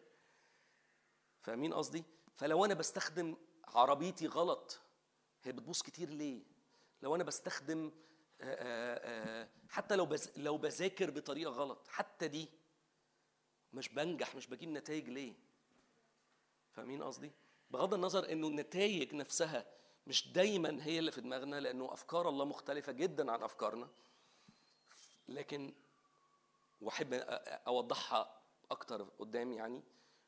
لكن لو قلنا بالمعايير العادية إنه لو أنا المفروض أكون ناجح أنا ليه مش بنجح؟ أنا بدي سلطان لإبليس. طب أنا بدي السلطان لله في بقية الدوائر. الدايرة دي لسه مخترقة. الدايرة دي لسه فيها كوربشن لسه فيها فساد لسه فيها سلطان إبليس. ومش حقك تديه لإبليس. أحب أقول لك وأقول لك إنه مش حقك. يسوع المسيح أخذ كل السلطان والكتاب بيقول إيه؟ لنفسه لنفسه. في الصليب دفع كل الثمن دفع كل الثمن دفع ثمني وثمن أخطائي وثمن أفكاري وثمن فلوسي وثمن بيتي. وثمن عيلتي. دفع كل الثمن كل ده أنا في حالة من الوكالة بستلمها منه. فمش من حقي أديها لحد تاني. مش من حقي. سقوط إبليس إنه اخترق القانون وبوظ الوكالة اللي الرب وكلها له. وعلى فكرة إبليس مش لوحده اللي سقط ومش مجموعة ملائكه بس. ده كانوا رتب وسلاطين ورياسات وكائنات روحية مختلفة. أنا عاوزك توسع دماغك. عاوزك توسع دماغك عشان تعرف أنت بتتواجه مع مين. دي الحكمة اللي كنا بنقول عليها عشان تستخدم السلطان محتاج حكمة. هتلاقي ربنا بيعلن لك عن أنواع أرواح بصفات مختلفة عن اللي إحنا اتعودنا وتربينا عليها. هي دي العلاقة هي دي التلمذة اللي لازم تعيش جواها عشان تستخدم السلطان. دي السكة اللي محتاج تدفع ثمنها إله السماء يعطينا النجاح لكن إحنا لازم نقوم ونبني. طب معيش فلوس. الملك الوثني يبعت خشب ويبعت فلوس. دي قصة في الكتاب مش بجيبها من عندي. فهو ده إله السماء يعطينا النجاح لكن لازم أبذل مجهود وأقوم وأبني. نرجع لموضوعنا. دايرة التأثير. فإحنا قلنا دايرة التأثير للشخص عشان يكون ليه سلطان في دايرة تأثير جغرافية. من حق أصلي البلدي بس بالحكمة اللي الرب يديهاني أعرف أصلي لإيه وإيه لازم مواجهة مجموعة وإيه مواجهة فرد ومواجهة كنيسة. دي الحكمة. ما اروحش أواجه رياسة كبيرة وأقول أنا اتعورت ليه؟ أنا عييت ليه؟ أنا اتسلبت ليه؟ دي الحكمة لاستخدام السلطان. أنا بسلك بترتيب. أنا مش بمشي عشوائي. فاهمين قصدي؟ فأصلي البلدي. يا رب هات خير. أقف قدام الرب. ما واجهش يا رب زي ما ما ما موسى عمل عن الشعب. هات خير على كل بلدي. أنا بصلي كده برضو دلوقتي. هات خير يا رب على كل بلدي. أنا عاوز حد من أفقر واحد لأغنى واحد يكون متبارك. أنا عاوز نهر النيل ما يجفش. على فكرة ال- ال- ال- اللي حصل في 2010 و2011 كل الناس عارفة حتى إخواتنا إنه دي كانت وقفة كنيسة. إن رب غير البلد. والأحداث اللي عمالة تحصل ورا بعض ورا بعض. الرب سهران على كلمته ليجريها. الرب عاوز يفتقد مصر. الرب عاوز يفتقد اسكندرية للي بيسمعوا التسجيلات. الرب عاوز يفتقد أسيوط. الرب عاوز يفتقد أماكن معينة وليها ترتيب. ورب ينفع يعلن لناس مش مش موضوعنا دلوقتي. ليها ترتيب وليه الترتيب وليه الرياسات اللي كانت موجودة وازاي تسقط. كل ده ينفع تبحث عنه وتدور من من بعد لما تروح. لكن المهم اللي تعرفه دلوقتي إنك أنت محتاج تكون جوه ترتيب. من حقك تصلي. لو. لو بتشتغل في مكان معين لو أنت مهندس من حقك تصلي كل المهندسين. فاهمين قصدي؟ انت محتاج تدرك انه إن أنا دايرة تأثيري إيه؟ وليا كمان دايرة تأثير حواليا. زي ما عارفين في ناس كده يقول لك بص ما بحبش التلزيق بقى. يعني في في ناس كده تحس إنه ما بحبش الناس تقرب مني. وفي ناس ما عندهاش مشكلة. في دواير حوالينا. ففي برضه دايرة تأثير لحضور الروح القدس. تخيل كده معايا إنه عارفين السماء مفتوحة.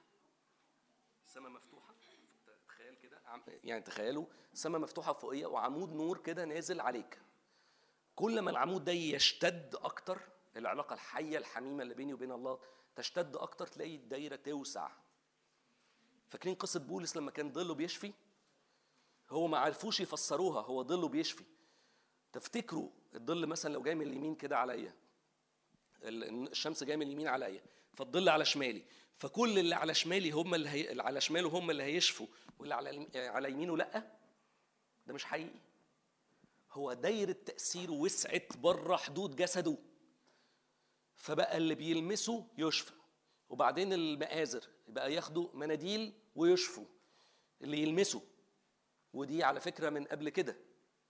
فاهمين قصدي؟ ف, ف بعدها شوية الموضوع ابتدى يوسع. كل يعدي من جنبه. بالصدفة يشفى. طب أزيد كل اللي يعدي على مسافة متر يشفى. وعلى فكرة ده بن- بنختبره. أنا سمعت قصص من ناس حقيقية إنه ناس يبقى ماشي واحد راكب المترو. وعلى فكرة ناس في في ناس عندها عربيات دي خدمتها. ربنا يقول لها اركني عربيتك واركبي المترو. تروح راكنة العربية وراكبة المترو. هي بتسمع هي بتخضع. ففي دايرة تأثير حواليها. تركب المترو تمشي. اركبي العربية دي. طب عربية السيدات فاضيه اركبي العربية دي بس تروح خاضعة تركب العربية تمشي. فجأة تلاقي واحدة بتصوت. اسم يسوع تبقي كويس خلاص بقى تمام. دي دايرة تأثير ولا لمحتها ولا شافتها ولا التانية أصلا هي بتسمع الكلام بس. فاهمين؟ دي دايرة التأثير. كتير قوي أسمع من حد إنه في شخص معين مش قادر يبص لي. كل لما أبص له يبص في الأرض. على مسافة 4 5 متر. دايره تاثير ما بيقدرش يشوف عينيه. عينيا مقدسة للآخر شبه عينين يسوع اللي عيناه كلهيب نار. فاهمين قصدي؟ فمش قادر مش قادر يبص له. فاكرين السبعين لما رجعوا ليسوع قالوا له حتى الأخض... ال... ال... ال... ال... ال... ال... الشياطين تخضع لنا باسمك. دول كانوا دايرة تأثير الصوت ال... ال... الاهتزازات اللي خارجة من صوتي. فاهمين قصدي؟ دي دوائر التأثير. كل ما أخش في علاقة حميمة أكتر مع الله دايرة التأثير تقوى وتزيد. تمام؟ تاني حاجة الكلمة المنطوقة. الكلمة المنطوقة مش بس ليها علاقة بدايرة التأثير الكلمة المنطوقة ليها سلطان. كنت بسمع كتير قوي من دكتور نادر من قبل حتى ما أحضر الاجتماع حتى من سنين طويلة إنه ما تتكلمش بالشر. ما تتكلمش على عيالك آه، بالشر. واحد يعني مثلا قصة من ضمن القصص بسمعها كتير قوي مش بس من دكتور نادر يعني إنه مثلا حد عيال صغيرة بيلعبوا وكل شوية يعملوا مصيبة كسر الفاز يخرب بيتك. فتلاقي الواد طالع مش متبارك خالص. أخد كمية يخرب بيتك اتبهدل. طب الواد شقي نعمل إيه طيب يا جماعة؟ مش لازم ندعي عليه. فاهمين قصدي؟ الكلمة المنطوقة نفسها بتشرع. خدوا بالكم من كلامكم الكلمة المنطوقة بتشرع إحنا ملوك وكهنة لله أبينا. لينا سلطان فكلمتنا بتشرع. إشحال أولاد الشر اللي ماشيين في الشر كلمتهم بتشرع. أنتوا عارفين في قصة مش المفروض أحكيها قوي بس أنا بشجع إن أنا أحكيها. أنا عارف إن أنتوا هتفهموها بطريقة عملية. كان في آه، ساحر وعلى فكرة في كتير قوي جم للمسيح وحكوا خبراتهم. في ساحر حكى خبراته عن هو بيعمل إيه علشان يعمل ساحر يعني إيه مستوى عالي مش مستوى عادي اللي هو بيعمل عمل في حجاب كده وي... ويدي لا في حتة تانية. فكان يقعد يسهر بالليل وش- وشبهوها باللي إحنا المفروض نعمله زي فكرة الصيام اللي قلناها في الأول. يسهر بالليل ياخد التعليم وياخد الخطة. وعاوزكم افتكروا الكلام ده لو تقدروا تكتبوها على الموبايل دلوقتي أو أي حاجة. اقروا عن ال ال ال ال- الهزيع الأول والثاني والثالث والرابع وهم فين من اليوم وكل واحد بيعمل فيهم دور إيه هتستفيدوا استفادة خارقة والأزمنة محتاجين تدركوها وتتعلموا عنها وممكن نبقى ندي عنها, عنها تعليم.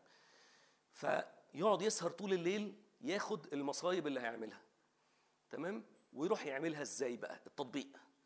في الأول وهو لسه ساحر صغير كده يروح رايح واقف قدام بيت واحد ويقعد ويقول له أنا بلعنك. أنا بأمر عليك بالفقر بكلام كده بس. فكل الناس استغربت جدا. مفيش بقى زي الأفلام هات لي عرف ديك أخضر وضافر رجل حمامة والكلام ده. لا خالص ما كنتش بعمل كده. خالص ده كل ده هجص. أنا أساسا بروح أتكلم. وبعد شوية ابتدى يخش في levels أصعب جدا مع أرواح الشر. ابتدى يبقوا ياخدوه في أماكن يتشال يتشال. فاكرين ما حكينا قبل كده؟ مش فاكر حضرته قبل كده إنه لينا سلطان في يسوع المسيح إن إحنا نتحرك. ده ده ده ده, ده مش مش علم آه، عادي ده الكتاب اللي بيقول كده. هو بقى كان بالعكس بال يعني في مملكة الظلمة. فشحال إحنا؟ ما نغيرش ونبقى أشطر منهم؟ فاهمين؟ فكان بيتشال كده يقف قدام بيت كاهن عامل شغل كويس في الملكوت مثلا. فيقول له ده روح العنه ويشيله يبقى فوق البيت. ده السلطان من فوق السلطان بيجي من فوق. فاهمين قصدي؟ فلو لو الشخص ده بقى اللي هو رايح له قاعد مصحصح سهران معاه زيت زي العذارى الحكيمات. السهر على فكرة مش إن أنا أسهر للساعة 5 الصبح ولو إنه في ناس بتقعد تعملها على ال PS عادي بسهولة. لكن السهر الرئيسي هو إن أكون مصحصح. حتى وأنا نايم ودني الروحيه مصحصحة. أنا قادر أحلم. أنا قادر أنفذ حاجات في الروح وأنا نعسان ونايم. يقدر يكون بيحامي ويظلل على بيته. وأي عيافة أو عرافة ما تأثرش فيه. لأنه ليه سلطان أقوى. لأنه السلطان بتاعه في الوقت ده قانوني وشرعي. فاهمين قصدي؟ نرجع لل- للأساس بتاعنا. الكلمة خدوا بالكم منها الكلمة ليها سلطان. التشريع اللي بنقوله نقوله بحساب ونبقى فاهمين كويس جدا إن إحنا لا نلعن أحد. إحنا بتوع بركة بس. كنت زم... إيه؟ آه ولا ولا ألعن نفسي ولا ألعن ولادي ولا ألعن اوبجكتس حتى. عربية باظت يلعن وأروح ضاربها ما رجلي هتتكسر. يعني ما كل ما يخصني لا ألعنه. إحنا بنبارك. كنا لسه بن بنقول بدعابة يعني. أنا وجون وإحنا واقفين قبل الاجتماع.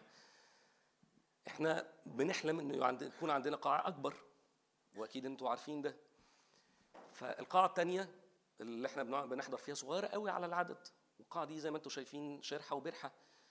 فكل شوية بدل ما كل شوية يا بختهم. أخ يا بختهم. ما هيولعوا كده. إحنا إحنا إحنا عاوزين نباركهم. فكنا بنقول إيه؟ هي بدعابه بس ده الحقيقي اللي المفروض نعمله. إن إحنا نقول يا رب باركهم أكتر. يا رب القاعه تتملي أكتر وأكتر. فتتملي ياخدوا قاعة أكبر ناخد إحنا القاعة دي. صح ولا لأ؟ يبقى إحنا نبارك. وناخد اللي إحنا عاوزينه في الآخر. إيه رأيكم في البركة لما نبارك؟ تالت حاجة بحسب إيمانك يكون ليك. تالت حاجة بحسب إيمانك يكون ليك. الإيمان مفتاح. عارفين لما الكت- الكتاب اتكلم كتير جدا عن المفاتيح. جدا. المفاتيح حاجة مهمة جدا. الإيمان مفتاح رئيسي للسلطان. إيمانك رئيسي في السلطان. إيمانك رئيسي في السلطان بحسب إيمانك يكون ليك. تمام؟ أهم نقطة مش آخر نقطة. أنا قربت أخلص آه بس هي مش آخر نقطة لكن هي أهم نقطة. اسم يسوع المسيح.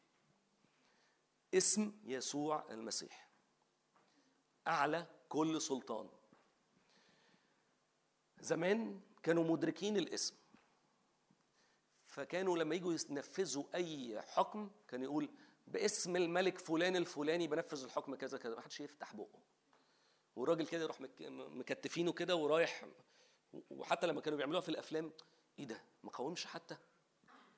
ما قاومش. ده واحد. طب اجري. ما انت واقف وش اجري الناحية التانية. طيب اعمل أي حاجة. فتحس تكتف كده على طول. فده اس- ده لو ده سلطان الأرض فما بالك سلطان اسم يسوع المسيح.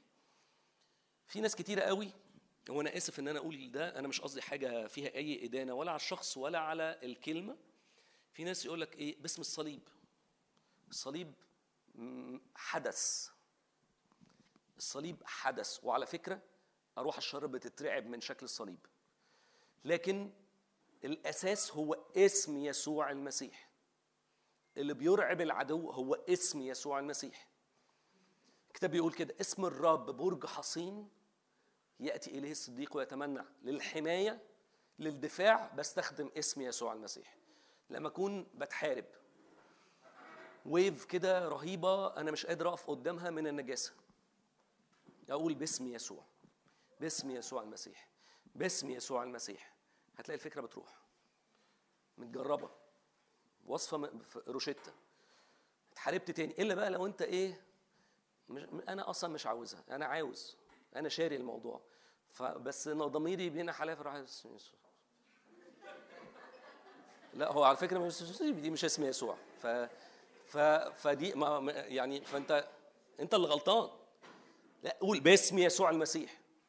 حسيت لسه في حرب؟ باسم يسوع المسيح. هتلاقي الحرب واحدة واحدة بتروح.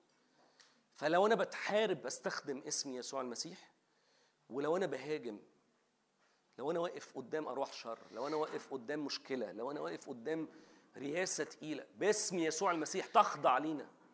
ده الكتاب هو اللي بيقول كده استخدمه بقوة استخدمه بإعلان استخدمه بسلطان.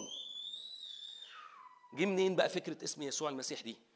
عشان برضو تبقوا عارفين. أنتوا فاكرين قصة برج بابل؟ حد حد مش عارفها؟ عشان المفروض الطبيعي تبقوا عارفينها. حد مش عارفها؟ عشان أختصر ولا أقولها؟ مش عارفها؟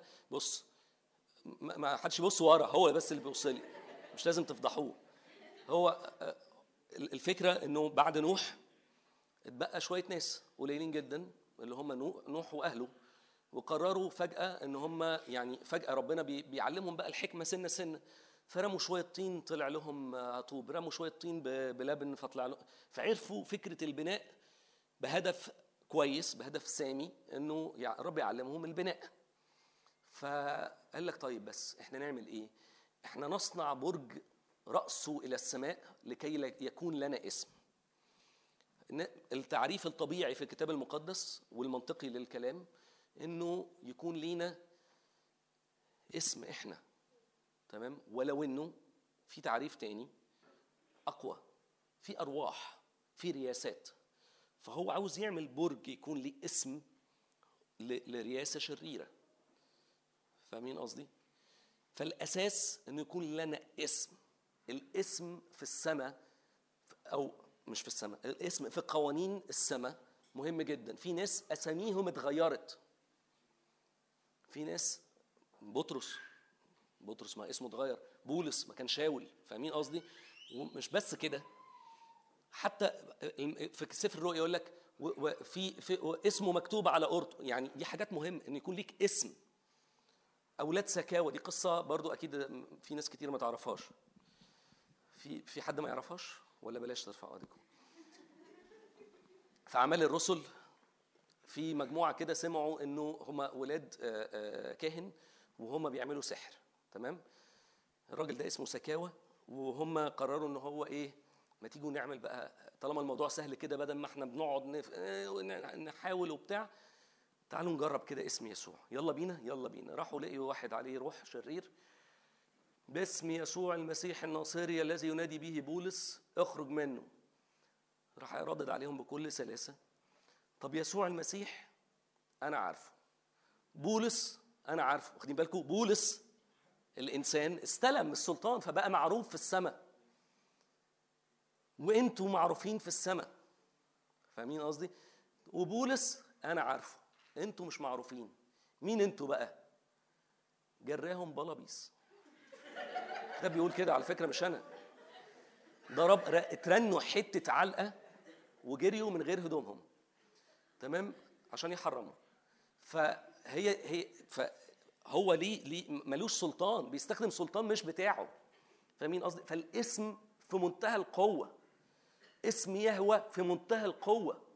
بيغير بني إبرام بقى اسمه إبراهيم عشان اسم ياه. بقى إبراهيم اللي يخرج من بطن أمم عظيمة من نسله. سراي بقت سارة عشان اسم اله يهوى ياه. فاهمين؟ اسم يهوى أنا بقوله حاسس إن أنا مهزوز.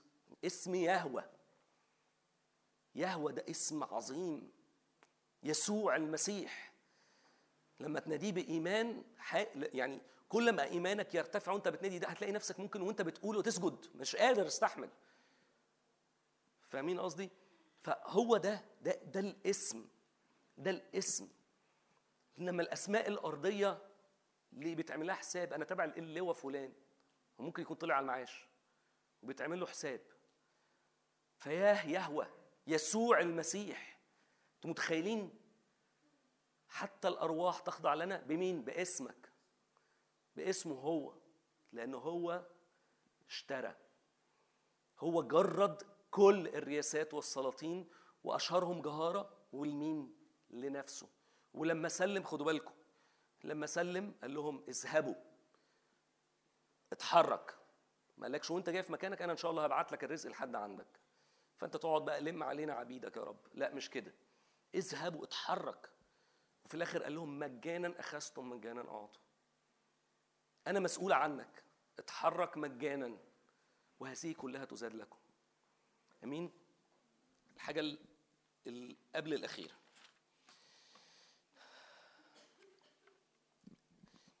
عاوز أشرح لكم قصة صغيرة وعلى ما أشرحها كده هو فريق التسبيح فين؟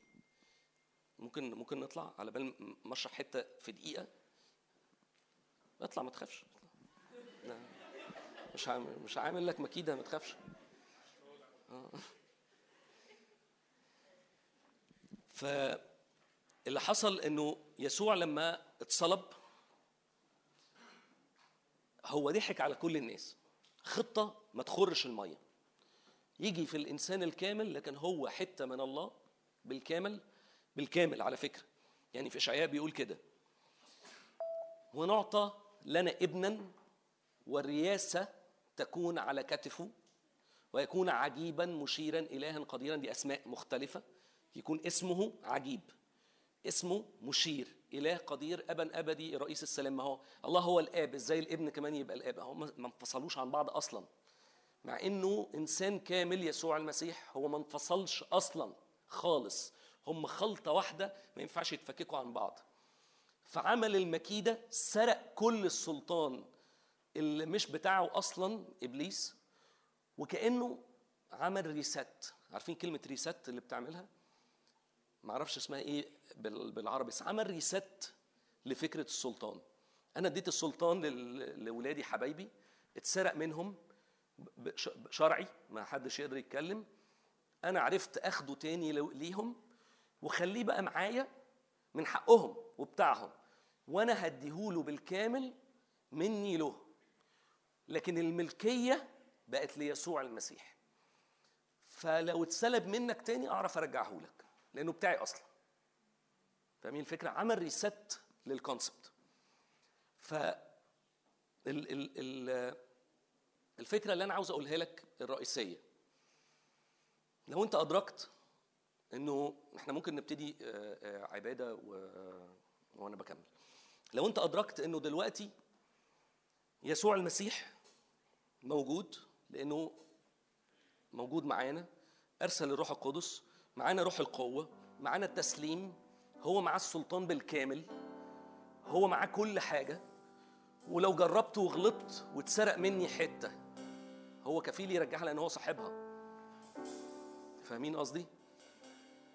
أتابع نفسي يوم بيوم أحط نفسي على الخط على الزيج السماوي يوم بيوم. دي حاجة سهلة جدا بتتعمل في خمس دقائق أقعد خلوة شخصية تلمذة عشان أكون أكتسب حكمة من من السماء من عند الآب. كل حاجة بقت قدامي. الإعلان بقى موجود بالسلطان. ال- القوة بقت موجودة. كل حاجة بقت قدامي. ناقصني إيه؟ ناقصني إيه؟ أنا أنا شخصيا لو أنا بفكر هقول أنا مش ناقصني حاجة. ناقصني حب العالم اللي مش عارف يخرج برايا. وأحب أقول لك إنه مش يعني أنا آسف هكون آه، سخيف في ال- في الكلمة. مش من حقي. مش من حقي. أصل هو في واحد تاني دفع الثمن أنا آسف يا جماعة. أنا أنا بقول لك الحق. أنا أنا رامي. في واحد في يسوع المسيح دفع ثمن مشاعري. ما ينفعش أحب العالم. العالم مليان بالملذات وعلى فكرة مش زي لما أنا أنا دايما بقول كده عكس وعاظ كتير وخدام كتير. على فكرة ملذات العالم مش حلوة قوي لا هي حلوة. أنا أنا وبقولها من المايك أهو. هي ملذات العالم حلوة. بس زائفة جدا. والسكة ده على فكرة الكتاب اللي بيقول كده. الطريق اللي إحنا ماشيين فيه هو الضيق. لكن على الرغم من كده هو ما أرحب الطريق لأنه في نعمة شايلاه. إن أنا أكون أمين في فلوسي ده الحاجة الأصعب. أنا عاوز أقول لكم بختبر كل يوم في شغلي كمية مواصفات رهيبة للمكسب ال- ال- ال- الرهيب. انك إنك تعرف في وسط كل العالم ده تقول لأ مرة واثنين وثلاثه ولما ما تعرفش تعملها. تقول باسم يسوع المسيح سلطان. هي دي الأهم. هي دي القوة. مش القوة بفرد العضلات. العالم لذيذ. أنا مش بضحك مش مش هنضحك على بعض. العالم ملذاته لذيذة. إن يكون معايا فلوس إن يكون معايا آه، علاقات لذيذة شكل حلو لبس جميل. العالم شكله لذيذ. بس في تمن الدفع. ما بقاش حقي. ينفع تزاد ليا. ينفع. ينفع في وقت من الأوقات تزاد ليا. لكن الاختيار الصح اللي يتعمل النهارده يوم 9 يناير 2022 هو إنك تقول أنا مش من حق نفسي. أنا هعلن سلطان الله القانوني على الأرض وأول حاجة هعملها إنه هعلن سلطانه على جسدي اللي هو أقل نسبة من السلطان أقل مستوى من السلطان على شهواتي على فكري. مش عارف أعملها أقول باسم يسوع باسم يهوى. يا رب تعالى قويني. إيه رأيكم نصلي بده؟ تحبوا نصلي بده دلوقتي؟ أنا أنا أنا دوري أديكوا دفعة دوري أساعدك. فاكرين الحلم اللي قلته لكم؟ دوري أساعدك إن أنا طلعت سلمتين ثلاثة قبلك. دوري ازقك زقه وعلى فكرة أنا أنا مش يعني أنا هكمل دقايق والمايك هيبقى مفتوح لجان والميشو ومارينا وأوفي. أي حد على قلبه صلاة يستقبلها لأن إحنا في الآخر بنكمل بعض لزقتكم لقدام. فهتلاقي كذا حد بيطلع يصلي. صلوات سهمية. يعني إيه سهمية؟ يعني ممكن تكون صغيرة جدا بس تخترق. فاهمين قصدي؟ فخلي ذهنك مفتوح خلي قلبك مفتوح. لو تعبت لو اجهدت شوية من الوقت معلش ادي زقة كمان. قول لجسمك اخضع بالعافية. أصل مالكش سلطان. ليسوع المسيح كل السلطان. دفع عليها كل سلطان. اخضع. اخضع يا جسد. لو حسيت إنك أنت مش قادر تقوم قوم بالعافية. لو حسيت إنك أنت مش قادر ترفع ايديك ارفع ايديك بالعافية. قول لها أنا بدربك أهو من النهارده. قول لجسمك جسمك أنا بدربك أهو من دلوقتي. أنا بدربك إنك تتعلم لما أقول كلمة تتسمع. لو بطنك مكركبة حط إيدك على بطنك. قول لها باسم يسوع المسيح اخضعي. وده على فكرة اللي بيحصل في الآيات والعجائب. إنه بيخضع المرض. للي بلا مرض للكامل. أمين أمين. خلونا نسبح الرب ونديله الملك والسلطان.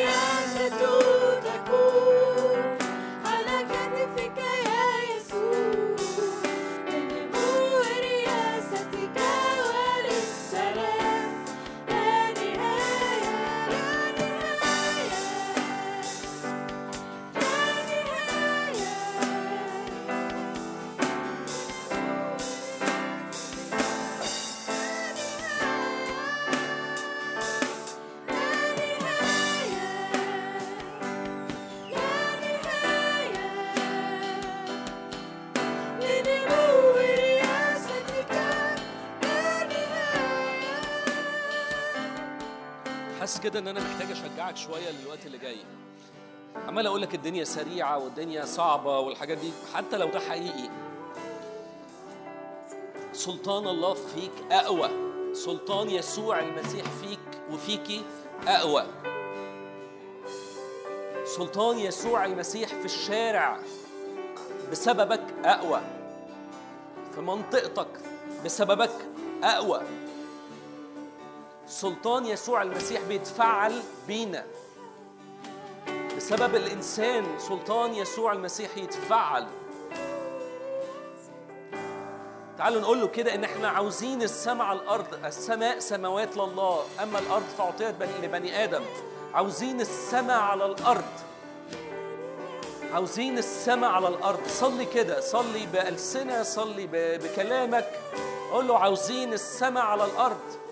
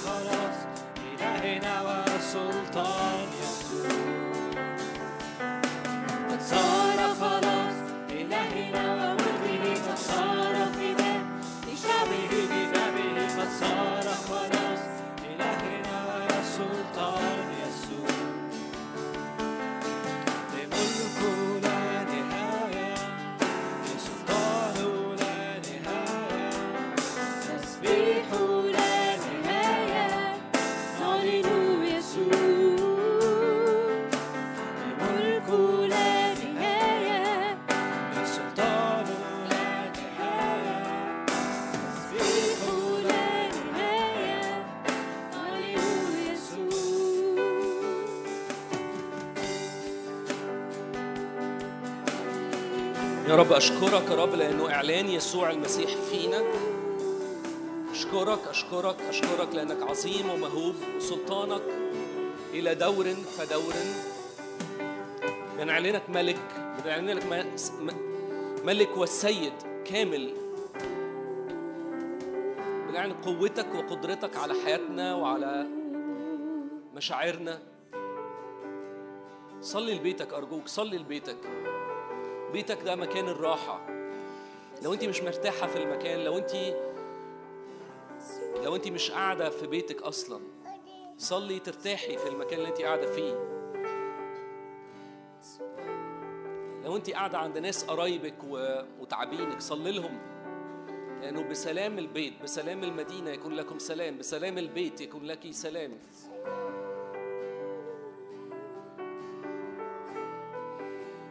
لو انت منزعج من الكلية اللي انت دخلتها ومش عارف تعمل صداقات أو عامل صداقات مش مريحة صلي لهم صلي لهم. من حقك تصلي لكليتك إنها تكون كلية مباركة تكون كل- كلية مقدسة للرب قدس للرب. بصفت- بصفتك تابع لل- للعشيرة دي. صلي لكليتك صلي لبركة وسلام لأصحابك. صلي لهم بركة وسلام. لما هيرتاحوا هم هي... انت هترتاح. لو مديرك عامل معاه مشكلة وتعبك جدا ومزعج مزعج مزعج. بكل الطرق هو مزعج. صلي له. يمكن يكون عنده مشاكل في بيته. يمكن يكون من كتر ما هو ما يعرفش الرب آه، مش عارف يرتاح مش عارف ينام. صلي لنومه صلي لحياته صلي لصحته. صلي إنه يكون مبارك. لأنه بسلامه يكون لك سلام. لأنه لأنه كتاب قال كده اخضعوا للرياسات لأنها مرتبة من الله. لأنها مرتبة من الله.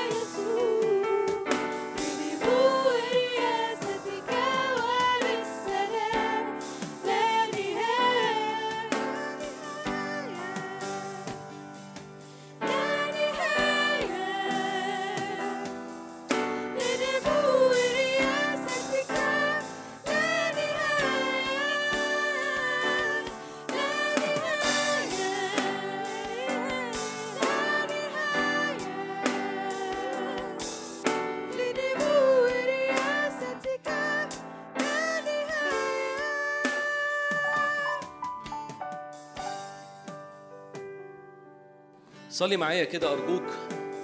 اتفاعل مع روح الرب اللي موجود في وسطنا دلوقتي.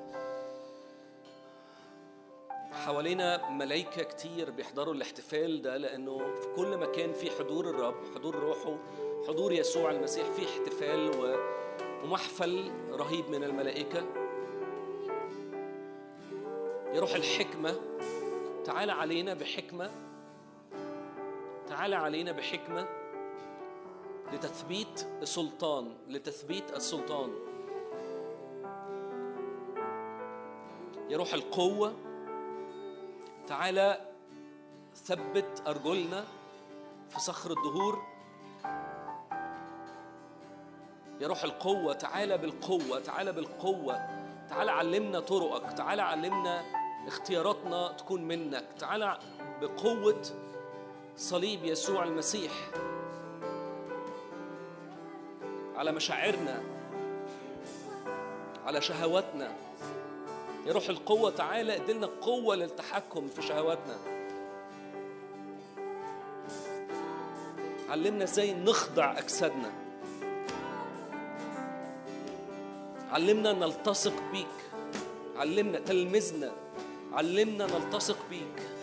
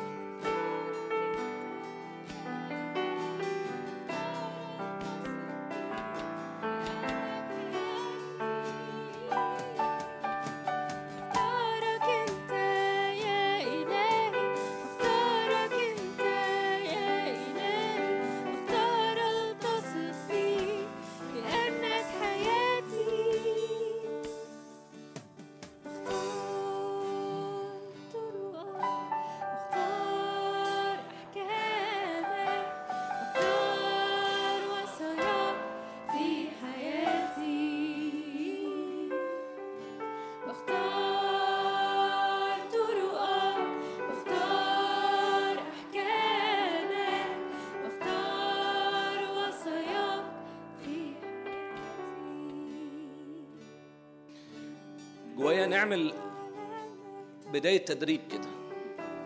إنه نخضع الكل لسلطان يسوع المسيح.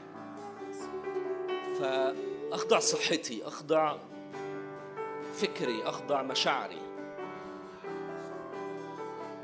فجوايا كده لو حد عنده حاجات محددة كده لو حد عنده مشاكل في ضربات القلب أو يعرف حد عنده مشاكل في ضربات القلب صلي معايا. لتخضع ضربات القلب في اسم يسوع المسيح لسلطان يسوع المسيح الآن.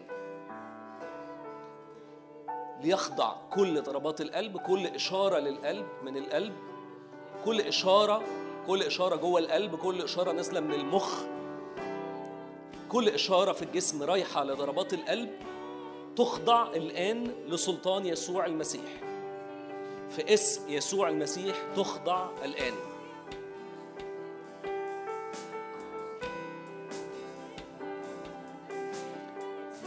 جوايا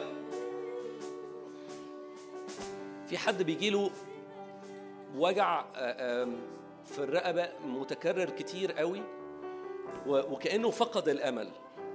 أنتوا عارفين إنه في معجزات إنه العمود الفقري كله يكون بلا استقامة فيخضع لسلطان يسوع المسيح فيستقيم. فأرجوك تشجع وقول كده لتستقيمي يا فق- يا فقرات رقبتي وتخضعي لسلطان يسوع المسيح. لتستقيمي الآن وتخضعي ليسوع المسيح.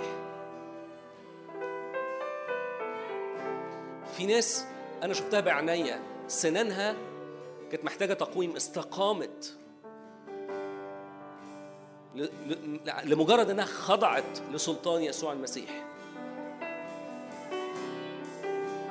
قول كده تستقيم فقرات رقبتي وتخضع لسلطان يسوع المسيح. شوكة في الكعب. لتستقيم وتخضع لسلطان يسوع المسيح. في اسم يسوع.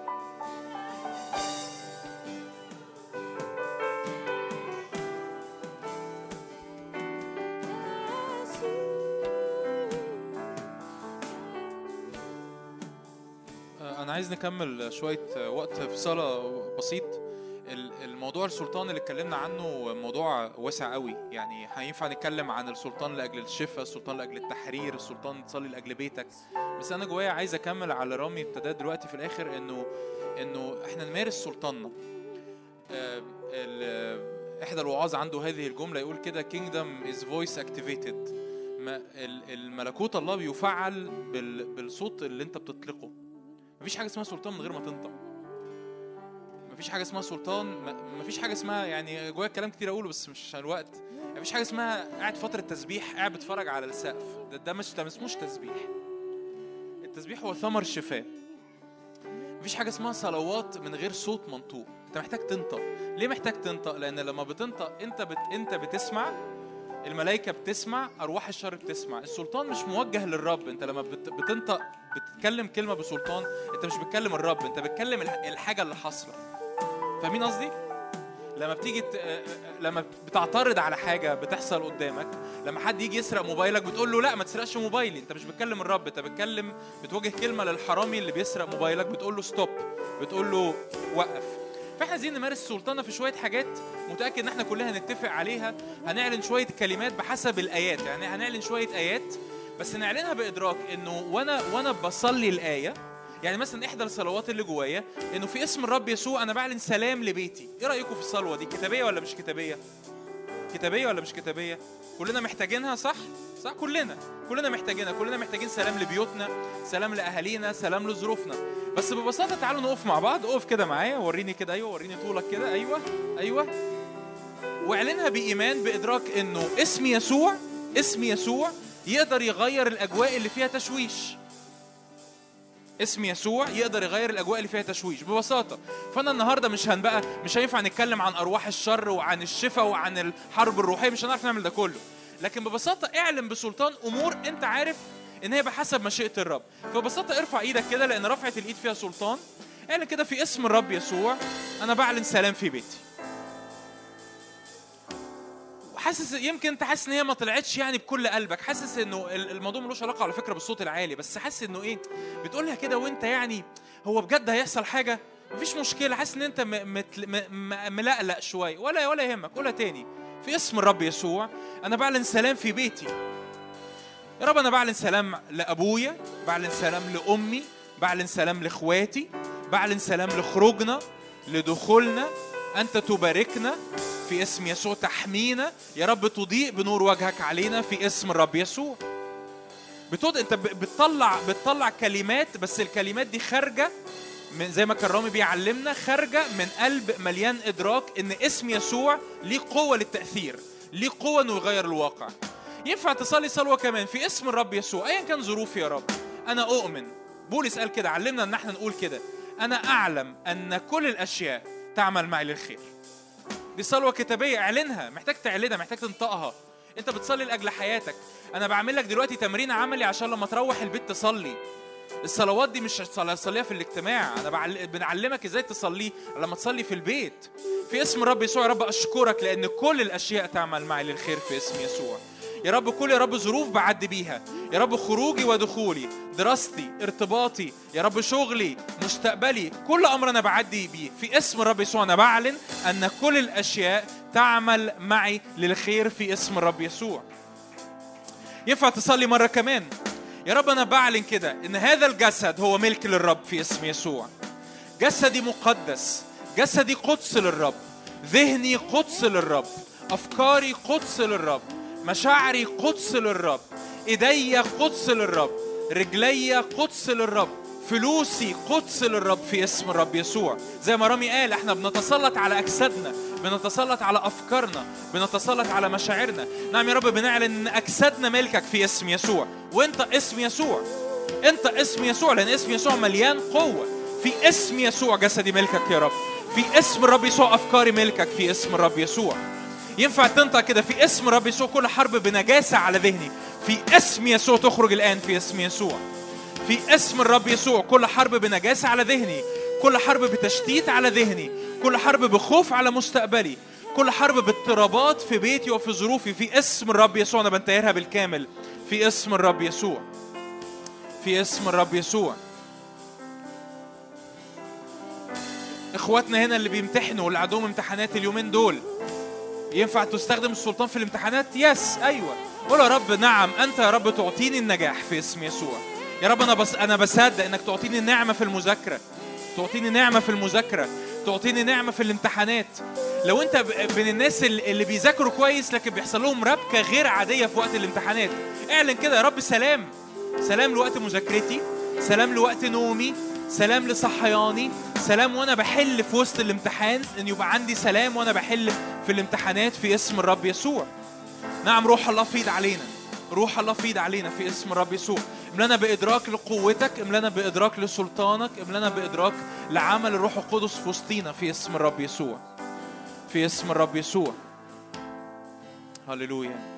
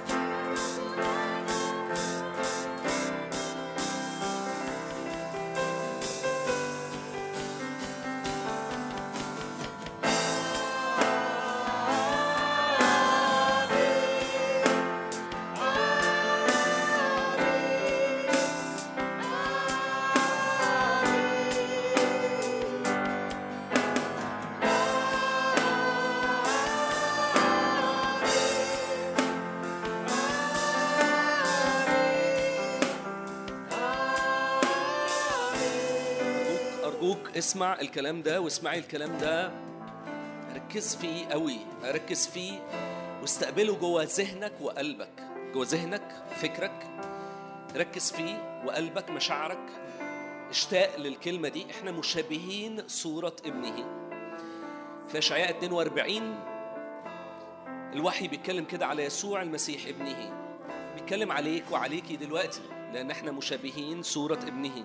هو ده عبدي الذي أعضده. يديلك ويديكي تعضيد. مختاري الذي سرت به نفسي هو فرحان بيك وفرحان بيكي. وضعت روحي عليه فيخرج الحق للأمم. حط روحه على كل واحد فينا. مفيش حد مستثنى مفيش حد مستثنى لأنها عطية مجانية.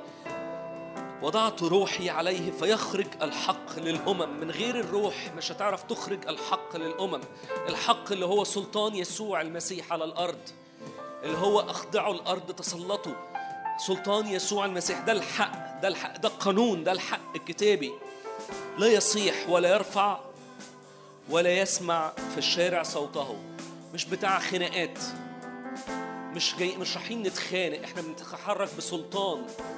إحنا بنتحرك بسلطان يسوع المسيح. إحنا مش. مش بنتحرك بالدراع البشري. إحنا بنتحرك بسلطان يسوع المسيح. لا يصيح ولا يرفع ولا يسمع في الشارع صوته. قصبة مردودة لا يص... لا يقصف فتيلة مدخنة خامدة لا يطفئ. عنده أمل دايما في كل واحد فينا. أسوأ واحد عنده أمل فيه. لأنه قصبة مردودة لا يطفئ. لا يقصف وفتيلة مدخنة لا يطفئ. وإحنا لازم نكون شبهه. أعطانا النجاح ما نفشلش في حد ما نفشلش في أمر. يخرج الحق ولا يكل ولا ينكسر حتى يضع الحق في الأرض. ده دورنا. نضع الحق في الأرض. وتنتظر الجزائر شريعته شريعة الله. شريعة قانونه قوانين الله سلطانه يكون على الأرض. ده لكل حد هنا ده لكل حد هنا دي الدعوة ده السلطان. لو أنت لسه مش مدرك أرجوك قول له عرفني ما تمشيش من هنا فاضل دقايق على نهاية الاجتماع. قول له مش ماشي غير لما أفهم إيه الحكاية. لو أنت كنت ما كنتش فاهم قول له شكلي كان مضحوك عليا. شكلي كنت فاهم إن الحياة ليها علاقة بالحب.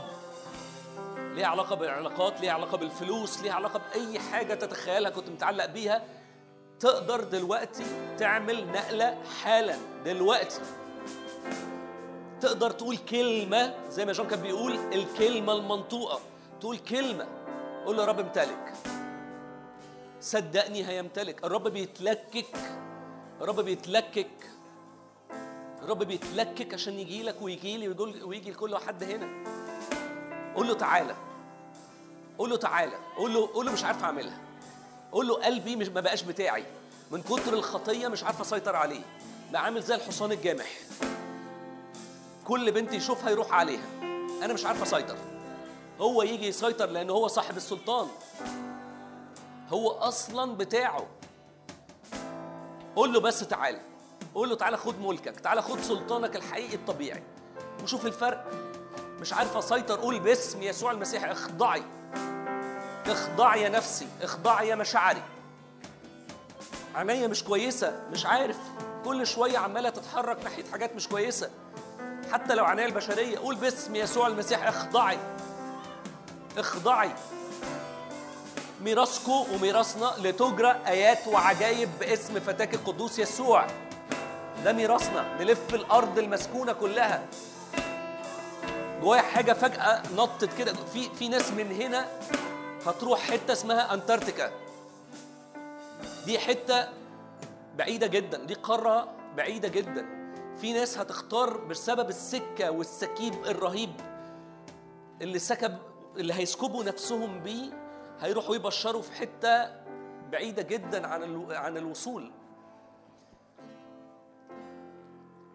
يا بختكم يا بختكم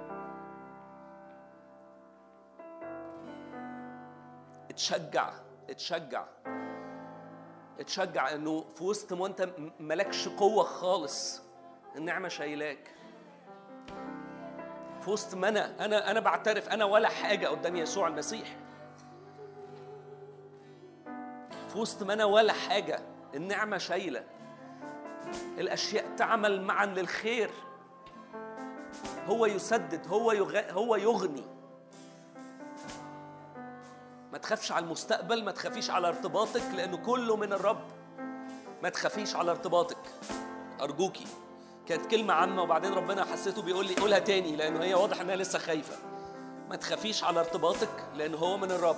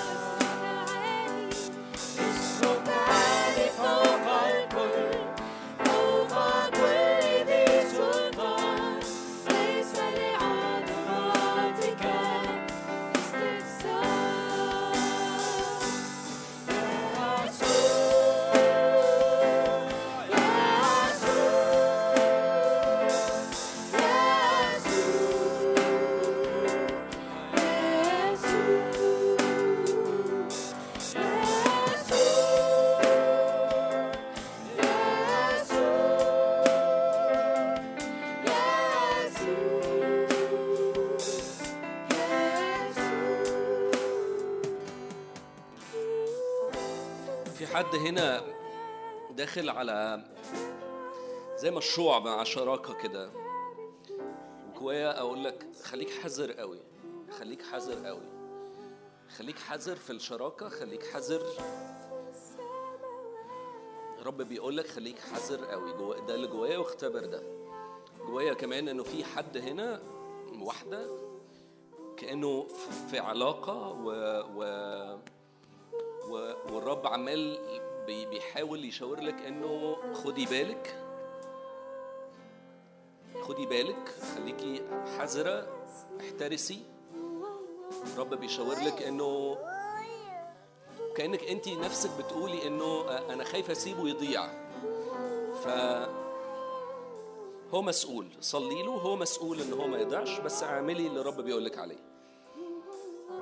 في نهاية الوقت. عاوزه أصلي لكل حد هنا وأرجوك لو الصلاة دي مسمعة معاك قولها وأرجوك قولها بصوت ما تتكسفش.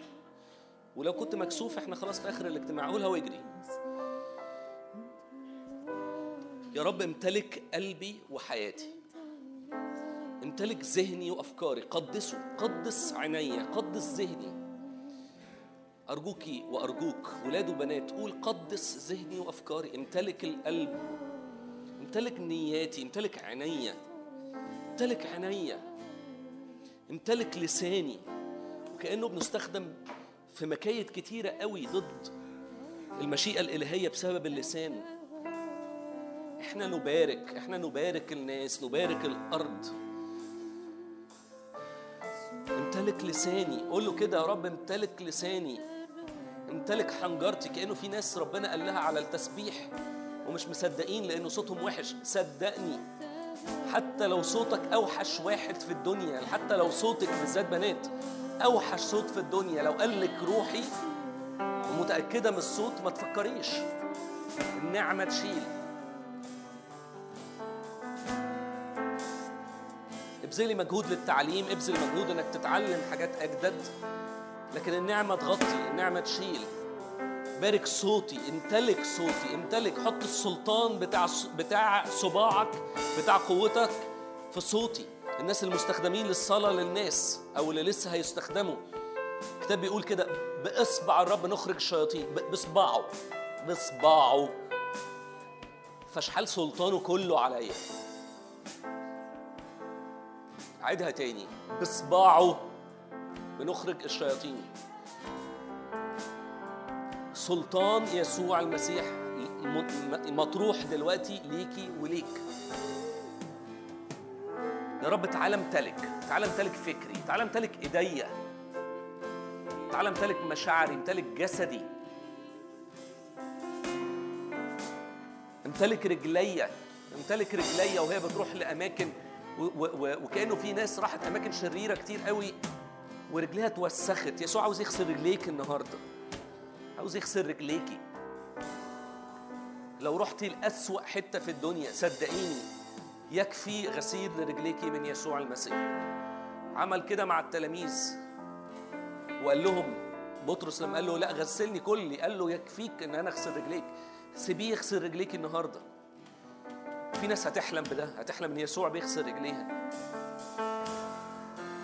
قول له تعالى اغسل رجليا تعالى امتلك تعالى امتلك بيتي امتلك فكري امتلك دخلي وفلوسي للناس اللي بتشتغل. أشجعك حتى لو بتاخد مصروف قليل طلع عشور وشوف البركة اللي هتحصل. حتى لو بت... لو أقل مصروف تتخيله. طلع عشور وجرب. الكتاب بيقول كده هاتوا عشوركم وجربوني. بتدي سلطان الله على الع... على فلوسك. في اسم يسوع المسيح امتلك. يسوع يملأ كل أماكن ضلمة في قلبك وفي مشاعرك وفي ذهنك. قول له كده تعالى ارتفع تعالى املأ كل صغيرة وكبيرة جوايا.